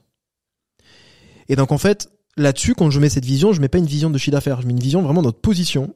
Je veux que quand, je veux que quand les gens, les boîtes, les entrepreneurs se disent, je suis dans une, je suis une boîte consumer, je veux accélérer ma société, je veux la transformer, ils doivent penser DNG. D'une manière ou d'une autre, à un moment dans l'appel d'offres, ils doivent penser à nous. C'est pas le cas aujourd'hui. Et donc en fait, pour y arriver, bon, on a déjà fédéré le plus grand écosystème français du consumer. Maintenant, il faut qu'on aille euh, travailler mais les 100 acteurs les plus impactful de France. Parce que c'est eux, en fait, qui vont vous intéresser en termes de clients pour la partie consulting. Ben alors je vais te dire deux choses. Oui, c'est eux qui vont forcément avoir plus d'impact sur la partie conseil, donc c'est pas totalement désintéressé, mais surtout, la vision de départ de DNG, c'était de dire que les nouveaux modes de les nouveaux, la nouvelle génération de consommateurs, en fait, attendaient la nouvelle génération de marques. Et la nouvelle génération de marques, ce n'est pas que ces marques-là. C'est aussi les grands groupes, ceux qui ont le plus d'impact. L'Oréal, dans la cosmétique, s'il va avoir un impact, il a beaucoup plus d'impact que n'importe quelle marque qui se lance à côté. Et donc, en fait, ce qu'on veut pour aller euh, continuer à servir notre vision, mais c'est d'accompagner aussi euh, ceux qui vont avoir le plus d'impact Hmm. sur les clients, sur l'écologie, sur le business, sur les collaborateurs. Et donc, en fait, c'est euh, regrouper ces 100 personnes. Donc ça, en fait, c'est ta vision et on va dire, c'est c'est l'une des choses que vous lancez là, du coup, dès début 2024. Typiquement, ça c'est pour aller plus vite, euh, pour avancer euh, là-dessus. Et donc c'est tout bête, mais c'est euh, moins de personnes, encore plus euh, qualitatif en termes d'échange, encore plus privé en termes d'échange. Euh, et ça, typiquement, on va très très peu en parler en marketing à côté pour le coup. Oui, c'est plus de, de l'interne, parce que pareil, en fait, que- comment, euh, alors là, on va plutôt parler en termes d'animation. Comment en fait vous allez faire pour animer ce groupe dans le groupe Euh, En fait, qu'est-ce qu'ils attendent ces gens-là de de de, bah, de clubs tierces comme le vôtre? Mais tu vois, ces gens-là, ils vont avoir des attentes différentes. Déjà, ils vont avoir des attentes. Tu vois, ils ont, ils ont plusieurs trucs. T'as le premier, c'est qu'ils veulent rencontrer des gens absolument extraordinaires. Par exemple, euh, tu fais venir euh, le CEO de Allbirds, qui est l'une des plus grosses d'NVB US, qui fait 300 millions, euh, qui, qui, qui est introduit au Nasdaq. Enfin, tu vois, tu fais venir des gens Et ça, vous pouvez Donne le notre-. Bah on les connaît. Donc en fait, c'est euh, en fait, tu vois, c'est avoir des niveaux d'interaction encore plus importants. Un autre exemple, mais euh, par exemple ça, on les connaît pas, mais ça nous ferait kiffer. Tu vois, euh, dans le consumer, bah, il faut faire venir à un moment donné euh, Arnaud. euh, tu vois, comment tu fais venir des gens où en fait, d'un point de vue inspirationnel, tu te positionnes en disant mais tu veux rencontrer les plus beaux acteurs du consumer, c'est Ouais, chez nous. Donc ça, c'est premier truc. Ce qu'ils recherchent en fait, c'est être inspiré avec des gens assez extraordinaires. Deux, c'est d'avoir des échanges très qualitatifs avec leurs pairs. Et donc en fait, c'est-à-dire ils préfèrent avoir un dîner avec cinq personnes qui ont les mêmes problématiques qu'eux, la même taille qu'eux, que en fait être un event avec 400 personnes où en fait ils vont pas savoir à qui euh, à qui parler. Et trois, ils veulent apprendre.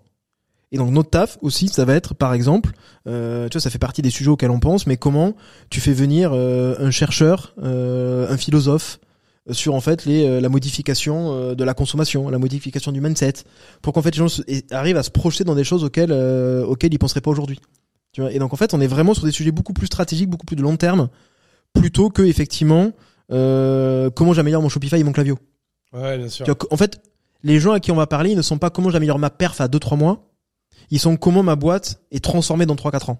Enfin, c'est juste des échelles de temps différentes, et donc du coup des sujets beaucoup plus stratégiques sur lesquels tu peux prendre du temps et te poser sur la durée. Ok, donc ça, ça va être donc l'une des principales choses Mm. que vous lancez. Et euh, tu vois là, je- tu me voyais un peu dans le vague, c'est parce que du coup, je prenais des notes là en, en, interne parce qu'en effet, c'est un peu là où je veux amener euh, le, club euh, que j'ai, le Poney Club à Bordeaux. Si c'est du coup, c'est totalement différent de vous, parce que nous, c'est pas sur une brique métier euh, ou une expertise métier spéciale, c'est plutôt sur une brique géographique.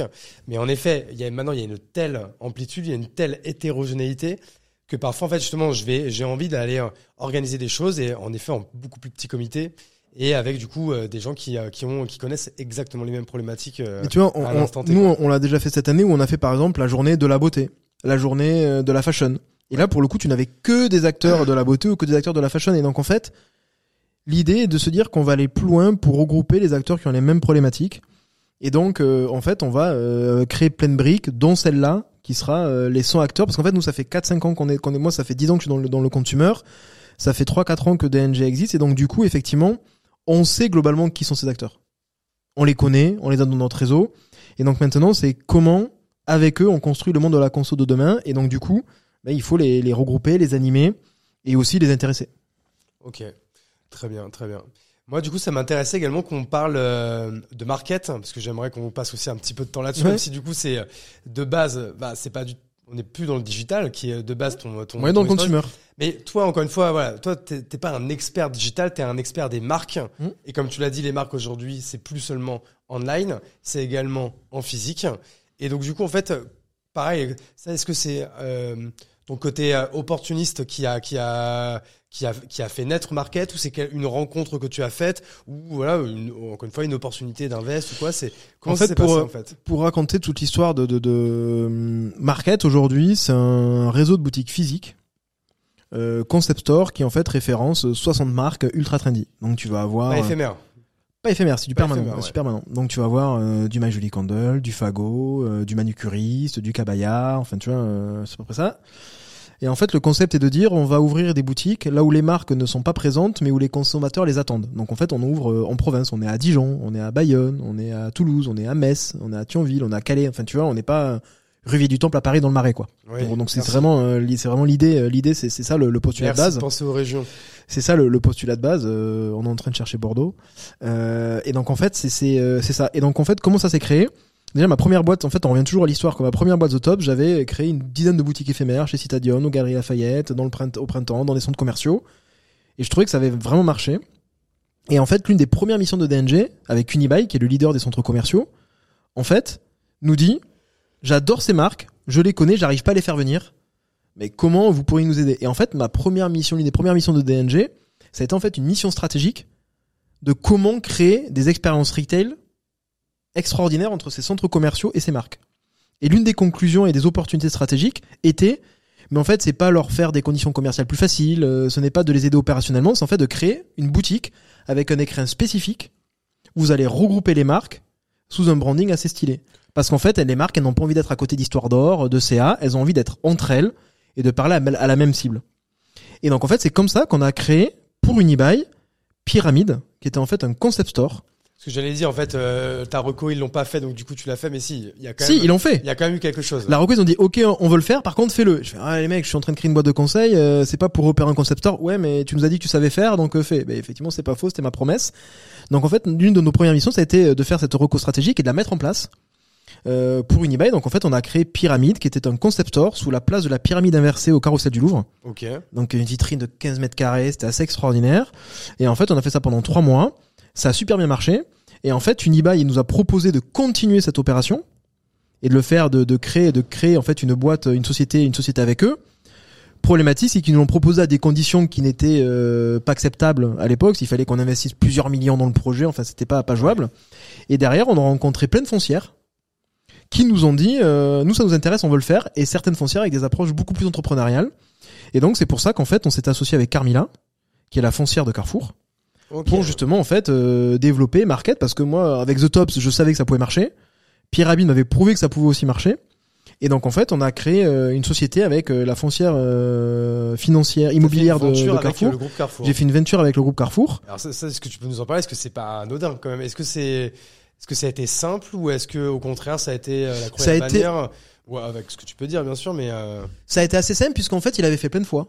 ok Donc en fait, ils avaient une brique qui s'appelle Carmila Retail Development, euh, qui est en fait une brique justement pour aider des concepts retail à se lancer. ok La seule différence, c'est que d'habitude, il l'avait fait avec des gens qui avaient déjà dit 15 boutiques, nous n'en avait pas. Euh, donc on a dû faire un deal un peu hybride. Euh, on commence par une boutique et si elle marche, on en ouvrira d'autres.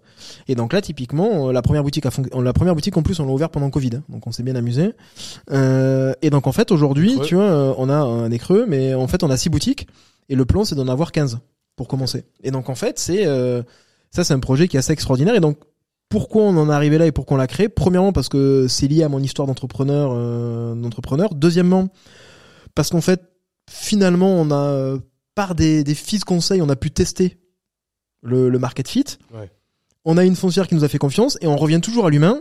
Ben, je me suis associé à Nicolas, euh, qui est le DG de Market, qui en fait gérait une grosse partie du retail de Cézanne et qui en fait est venu rejoindre l'aventure et prendre la direction, euh, la direction générale de Market. quoi. CEO, quoi du coup En fait, pendant deux ans, on a fait vraiment le, le boulot ensemble. Il était lead opérationnel et on a officialisé il y a quelques mois le fait qu'il soit associé, qu'il soit DG, euh, DG de la boîte. Et donc en fait, c'est toujours pareil. C'est euh, comment tu arrives. Moi, c'est vraiment mon mindset. C'est comment euh, j'arrive à euh, recruter, fidéliser, motiver un collectif d'associés passionnés par euh, par leur métier. Et donc ça, c'est l'exemple type avec Market.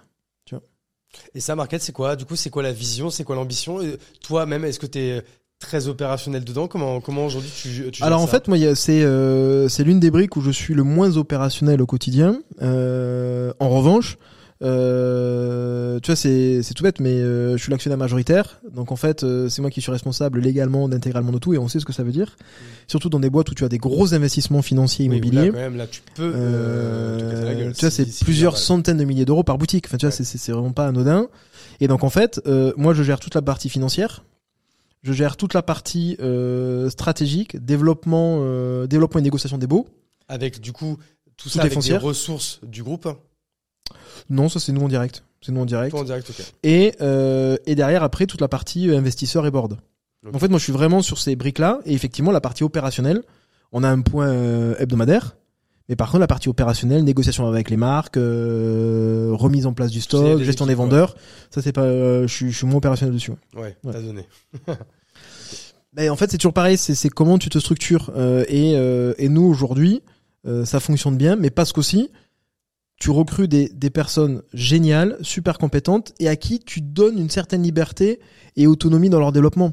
Tu vois, ce type de personnes, pourquoi elles s'éclatent, pourquoi elles restent On peut parler des conditions financières, des conditions capitalistiques, mais à la fin des fins, pourquoi elles restent C'est qu'en fait, cette autonomie, il l'aurait nulle part ailleurs. Ouais, je comprends. Cette confiance, il, il ne l'aurait nulle part ailleurs. Et après, il y a aussi, je ne le fais rien qu'avec des gens avec qui j'ai un super fit humain et avec qui euh, on a envie de bosser. Et ça, quand tu crées ça, et ça a une puissance qui est extraordinaire en fait euh, dans le quotidien. Et toi, en fait, par rapport du coup à toute cette, euh, encore une fois, à toute cette galaxie et toute cette vision de groupe, euh, je- du coup, je vais avoir, je vais avoir deux questions. Ma, ma, ma première, c'est est-ce que du coup là, il y a une, cinquième brique qui est prévue pour euh, 2024 Parce que, euh, Vu ton sourire, j'ai l'impression que oui. Ouais, en est-ce fait, que je- je- on je- en parle ou pas, ou est-ce que c'est encore secret? On peut pas en parler aujourd'hui, Ok. mais en fait, en- moi j'étais assez frustré de ne pas en lancer en 2023. En fait, Ouais. je m'étais dit une brique par an. Mais en même temps, on en a fait, euh, on en a fait, euh, on en a fait quatre en trois ans, donc j'en ai fait une de plus. Donc là, on s'est dit, T'avais euh, un crédit, quoi. J'avais un crédit, puis surtout euh, mes associés à juste titre m'ont dit Vincent, euh, faut qu'on structure un petit peu ce qu'on a fait et, ils ont aussi raison. Et là pour le coup, il y a deux trois options euh, qu'on est en train d'éluder et qui sont en fait toujours pareilles euh, sur les trois axes possibles, soit euh, géographiques. Donc est-ce que en France ou à l'étranger, il n'y a pas des briques à les développer localement?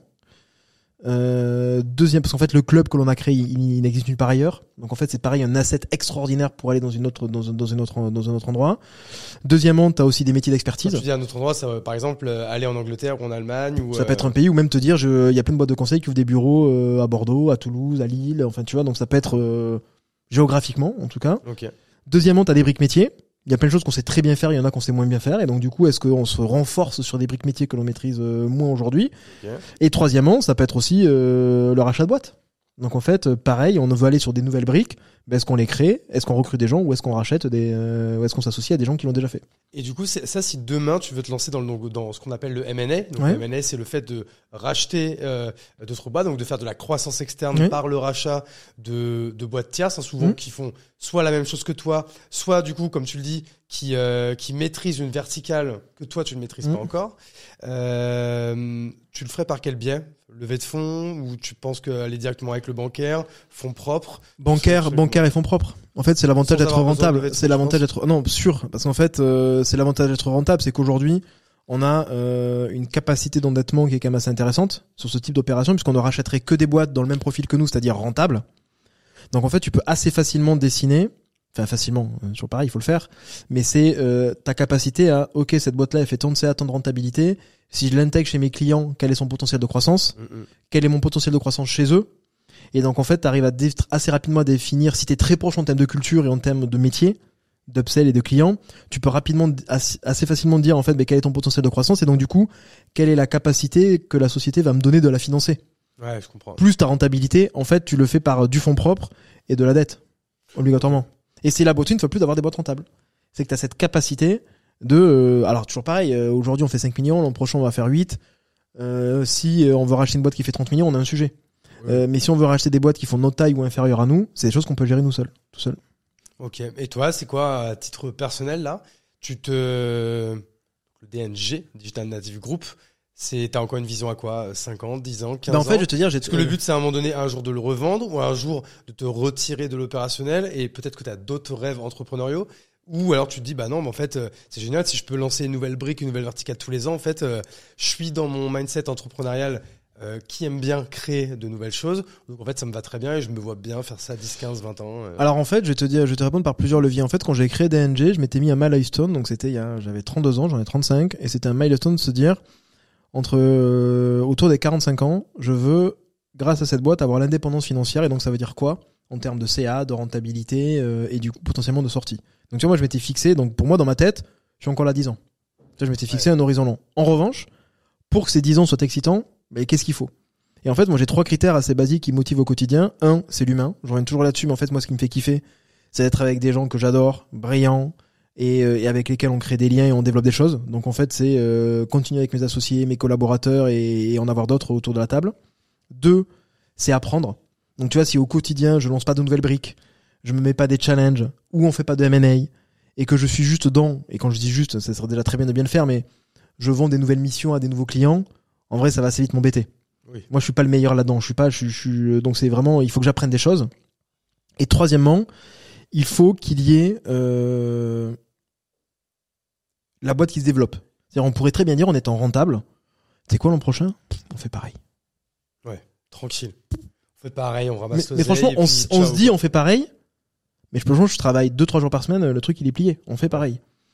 Et non, et donc en fait, j'ai envie d'aller chercher en me disant, peut-être je peux aller chercher quelque chose de plus. Si je sens qu'à un moment, tu vois là, on est comme ça. Si je sens qu'à un moment, tu vois, on arrive à un plafond de verre. Ah, il faudra trouver une porte de sortie, il faudra trouver, enfin, il faudra trouver quelque chose parce qu'en fait, euh, t'as des boîtes à un moment donné et ça pourrait très certainement nous arriver de se dire, ben là, on est au max.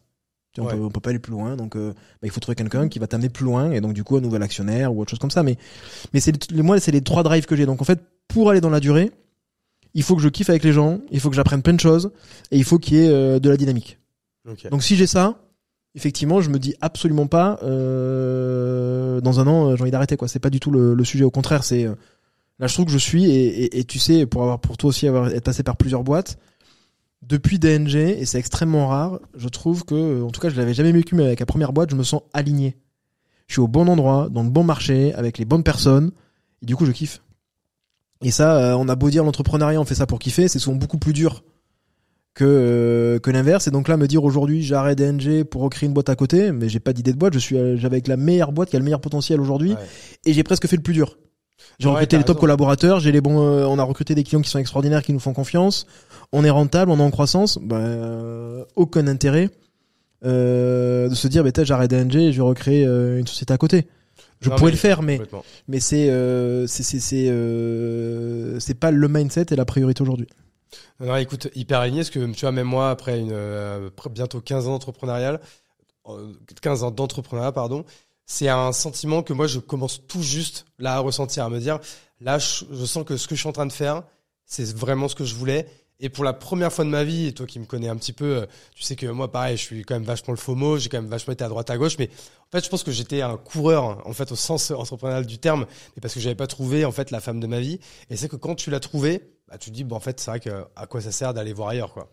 Ben, tu peux toujours te dire ah c'est plus c'est mieux à droite c'est mieux à gauche mais quand t'as une boîte rentable sur laquelle tu t'amuses t'as des gens de confiance avec qui tu peux te développer le sujet il est plutôt de dire ce que j'ai envie de faire c'est quand? Hmm. et pas euh, je peux ou je peux pas Ouais, tu non, vois. clairement. et donc en fait euh, quand tes associés sont aussi alignés dans le fait que tu as besoin de folie pour t'a- pour t'amuser bah du coup en fait ça fonctionne tu vois parce qu'aujourd'hui je suis euh, je pourrais prendre des décisions seul mais en fait du coup euh, ça veut dire que j'emmène j'embarque pas mes associés dedans Ouais. et donc là maintenant à partir du moment où on a où on est plusieurs associés bah, il faut euh, que tout le monde soit aligné sur c'est qui les associés? Parce que ça, que de, base, t'avais commencé tout seul. Ouais, bah en fait, En t'as fait, à un mesure- associé sur la brique strat, t'as euh, deux associés sur la brique ops, et t'as euh, associé euh, Kim sur le club, et t'as personne euh, Nicolas sur market. Parce qu'en fait, à chaque fois, t'as, t'as, t'as Ouais. mis, t'as fait une. une, euh, En fait, j'ai créé une filiale, chacun est associé à sa filiale, et ils sont aussi tous associés euh, à la holding, euh, à la holding en fait. Parce que ça, moi, c'est- tu vois, ça, c'est une réflexion que j'avais en fait pour toutes les agences qu'on va créer en interne. C'est est-ce que je les associe également à la Chapelle Group en fait, quoi? Ben nous, c'est ce qu'on a fait pour une simple et bonne raison, c'est que moi, comment je l'ai je l'ai créé, je me suis dit, il faut que 50 à 60% de leur patrimoine soit développé sur leur brique propre, Ouais. et 50 à 40% soit développé sur la brique groupe. Tu Pourquoi leur files quoi? 1%, 2% plus... Ça dépend chacun, tu vois, mais sur la brique groupe, c'est entre 0,5 et 3. Ouais. Et, euh, et sur la brique euh, sur la brique filiale, comme on le disait, c'est de 4 à 30 en fait. Et donc en fait, euh, pourquoi? Parce que si par exemple, nous on a l'une de nos missions qui marche le mieux, c'est on a des directeurs e-commerce très expérimentés qu'on place à temps partagé chez les clients. Mais si le mec de la strat, il a plus d'intérêt aller recommander une boîte concurrente qu'en interne, enfin, ça, ça, ça, ça marche pas. Mm. Donc en fait, il faut que tout le monde pense groupe avant de penser euh, sa brique en soi. Et donc du coup, le meilleur moyen que ça fonctionne, c'est en fait l'upsell et l'upsell en interne, au sein du club, au sein de nos clients, et de nos practices. Et donc pour ça, le seul moyen, ben, c'est qu'en fait que tout le monde soit intéressé à tout. Tu vois. Ouais, ouais. On est euh, hyper alignés là-dessus. Pourrait parler de ça pendant des heures, mais si je dis pas de bêtises, on a quand même l'heure qui tourne. Oui. Et euh, je crois que tu vas bientôt devoir euh, Ouais. euh, nous quitter. Mais en tout cas, bah, moi, j'étais hyper content euh, qu'on se, qu'on se voit aujourd'hui, euh, Vincent. Est-ce que, je sais pas, alors ça que je pose toujours cette question, mais je pense que c'est une question à la con. Je pense que c'est la dernière fois que je vais la poser. Est-ce qu'il y a une question que tu aurais aimé que je te pose et que je ne t'ai pas posée? Est-ce qu'il y a un sujet, là, je sais pas, qui est, euh, quel que soit le sujet, est-ce qu'il y a un sujet que tu aurais aimé, que t'aurais aimé aborder, qu'on n'a pas abordé aujourd'hui? Euh, je pense en tout cas dans, dans, dans nos métiers, euh, le truc le plus important et qu'il faut avoir en tête et qui est le, souvent le plus dur parce que c'est c'est mouvant, c'est comment tu arrives euh, à fidéliser tes, tes meilleurs collaborateurs. Tu vois, et je pense tu parlais de Jonathan, euh, non de, de, de Rémi euh, sur Joe's Group, euh, de, ouais, de Harold, Splasher, ouais. de, Harold, etc. En fait, tout notre métier, on est basé sur du, c'est du- c'est ce qu'on appelle du people business. Et donc le people business, ben, euh, c'est des gens qui développent avec toi ton, ton business, qui sont face aux clients, ils vendent des missions et tout. Et c'est quelque chose qui est très très très difficile puisque on peut dire que tout le monde est remplaçable, oui, mais à un moment, euh, l'humain est super important et comment tu les gardes. Et très honnêtement, on essaie de mettre des trucs en place, mais c'est pas évident. Tu Ouais. vois et, et tu parlais tout à l'heure de kimono. Je pense que l'une de, on pourrait dire d'extérieur qu'on a une culture très forte chez DNG. Et en fait, ce que je pense, c'est qu'on a une différenciation sur le marché très forte, mais on n'a pas une culture suffisamment affirmée en interne Ouais. tu vois? Et c'est quelque chose que l'on doit euh, travailler à fond parce que il faut qu'on ait des gens qui se disent euh, eux ça va être les meilleurs du consumer, je suis passionné du consumer, je veux venir chez eux parce que je vais être le meilleur et je vais y rester parce qu'ils sont toujours en avance, c'est toujours les meilleurs quoi. Et ça mais c'est du taf. C'est du taf tu vois et aujourd'hui on n'est pas au niveau où on voudrait être. Tu vois là-dessus. Ah, mais il y a, y, a, il y a clairement un sujet. Tu pourrais, euh, tu dois contacter Kimono, ils vont peut-être euh, te faire une petite, euh, petite mission. Non, mais c'est vrai que ça, c'est vrai que c'est ma- maintenant, tu vois, quand on a ce genre de discussion sur la culture, ça paraît en fait évident. Et ça qu'il y a 4 ans, 4, 5 ans, quand euh, Olivier commençait à dire, mais euh, tu verras là, on vend des, on vend des vêtements, mais demain, on, on fera aussi des séminaires, on fera aussi de la déco de bureau et on, on vendra même du conseil en culture. Je dis, waouh, tu vas, tu vas un petit peu loin. Mais en fait, si, parce que c'est vrai que la culture aujourd'hui, c'est, tu vois, tu parlais de plafond tout à l'heure, bah peut-être qu'un jour en fait le plafond ce sera euh, votre culture et que c'est cette culture que vous allez euh, retravailler en interne qui vous fera passer un. Mais j'ai même plus loin, on a des clients qui nous disent je signe parce que je comprends que vous êtes le prochain cabinet tendance et du coup je vais être avec les mecs qui sont les meilleurs aujourd'hui et parce que demain vous serez deux fois plus cher tu vois. Ouais. Et ça, à un moment donné, avoir, euh, avoir cette culture pour le client, enfin, tu vois, qu'elle transpire, c'est-à-dire que les collaborateurs vont le sentir et vont vouloir nous, re- nous rejoindre, et euh, les clients aussi. Et c'est beaucoup plus simple quand t'es différenciant, que t'as une culture très forte.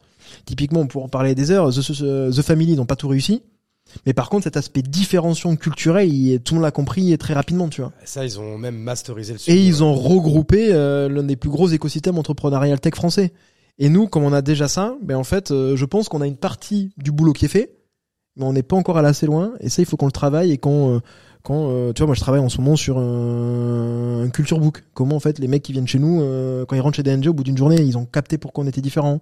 Je travaille sur euh, Un plein- culture book qui sera en fait un outil d'onboarding euh, chez toi quoi. ben, de recrutement, quoi, euh, de recrutement affiché sur le site, de recrutement, d'onboarding, enfin tu vois, je travaille sur euh, qu'est-ce que tu fais quand ton collaborateur arrive et qui est différenciant mais qui est marqué en étant chez DNG, euh, qu'est-ce que tu fais quand tu gagnes un super client, enfin tu vois, c'est quels sont tous les, les éléments clés qui font que chez DNG, c'est différent. Ouais. Et c'est nous, tu vois. Et donc du coup pour ça, ben, il faut déjà se définir, tu vois. Donc c'est Mais ça un c'est travail c'est un mouvant, gros travail que vous Ouais. devez faire en interne avec tes associés, avec tes C-level. euh, et on travaille ça, pas mal dessus mais important. mais c'est le meilleur vous moyen avez, de Vous avez à peine 3 ans, donc vous êtes. euh, c'est c'est bien de se poser la question maintenant. En effet, c'est il faut pas se la poser euh, au bout de 5-6 ans. Mais quoi. non, parce qu'en fait, je pense qu'on en a une mais qui est pas vraiment euh, formalisée. Et, ça, vois, et donc du coup, il faut la formaliser et du coup la faire. Tu vois, tu viens dans nos bureaux, c'est des bureaux blancs quoi. Hmm. Alors qu'en fait, tu vois, il devrait y avoir quelque chose. C'est un, c'est un, c'est même pas le plus important, tu vois. Enfin, c'est important, mais c'est même déjà vous, en fait, vous devez être clair avec te- ton, ta garde rapprochée, puis après, euh, au fur et à Ouais. mesure avec toute la boîte, parce que ça que euh, là, vous êtes à une taille à 3 ans, euh, un peu plus de 40 personnes. C'est clairement le moment où il faut le faire. Où il faut faire cet exercice. Et pas, parce que tu vois, là, l'un des chiffres qui pour moi est important, et je vois beaucoup de boîtes euh, le passer avec euh, un peu fracas, c'est les 60-70 euh, salariés. Il faut le faire hein, quand même pour aller là. Hein. C'est que. Là, Ouais, mais que- c'est ce qu'on veut faire, tu vois, en fin 2025. Donc en fait, il y a assez Ah oui, vite. donc hein. c'est quand même, c'est quand même demain. Les 60, c'est demain. Et tu vois, Ouais. et ça c'est euh, surtout culturellement parlant, parce qu'au début, la culture, bah, c'est quand même très porté sur la culture du CEO, sachant que toi, t'étais CEO seul, qu'il y avait eu une histoire avant, bim, t'es arrivé là-dedans, t'as, t'as été chercher un peu tout tes, euh, tout tes, euh, toute, euh, toute ta garde, et euh, donc là, là, au début, la culture a été, c'est toi qui l'as fait transpirer. Forcément, après, les premiers, ils ont amené aussi leurs pattes pour, dans, dans cette culture, et en fait, plus il y a de gens qui passent, plus la culture évolue. Mais c'est vrai que c'est bien de quand même de, de poser Et les surtout aujourd'hui, comme tu dis, quand c'est basé sur le CEO, en fait, t'as pas vraiment une culture. Tu recrutes des gens en fonction de ton savoir-être à toi. Donc t'as des valeurs communes, Bien sûr. des façons de fonctionner, de, de fonctionner qui sont communes. Par contre, euh, t'as pas formalisé. Ok, mais euh, HDNG, c'est quoi? Parce que là, Tu t'as as dû le faire instinctivement plutôt que de. oui, puis en plus, moi, je suis un entrepreneur très instinctif et peu formel. Voilà. Et donc, en fait, oui, c'est fait comme ça. Et naturellement, quand tu vas chez DNG, que tu rencontres les associés, les managers, euh, les collaborateurs, tu dis, OK, j'ai compris l'ambiance de la boîte. Tu vois, on recrute des gens qui viennent de grands cabinets. Ouais. Ils arrivent chez nous, ils disent, OK, j'ai compris la différence. Vous me l'expliquez, mais en fait, j'ai pas compris. Au bout d'une semaine, ils disent, OK, j'ai compris. Mais ça, tu vois, on devrait le faire transpirer, euh, transparaître partout, quoi. C'est ça, avec une culture, qu'elle soit encore une fois visuelle, écrite, Visuel, différenciante, Euh, marquée, brandée dans tous les éléments que tu as du quotidien, quoi. avec euh, voilà, avec avec tes coutumes, avec Ouais. plein de choses en fait qui vraiment sont propres à vous. Sont propres à vous et ça te plaît. Tant mieux, ça te plaît pas, c'est pas grave, tu sors. Enfin, tu vois, ça va du petit détail à, euh, tu vois, enfin, toi comme nous, bah, tu vois, moi j'ai une anecdote que j'aime bien raconter euh, que Olivier a mis en place chez Kimono. Chez Kimono, tu vois, dès le début, mais on- quand on était trois, quand on signait un deal, on avait un tout petit euh, gong comme ça et que euh, gongait quoi, tu sais, avec vraiment euh, limite un- une pince à linge quoi, tu un coton-tige pardon. Et en fait après, on se disait que dès qu'on, euh, alors on a fait ça au bout de après après un an parce que dès qu'on dès qu'on passait un record, parce que j'allais dire au début, c'est un record tous les mois, donc on n'avait pas acheté un plus gros gong à chaque fois.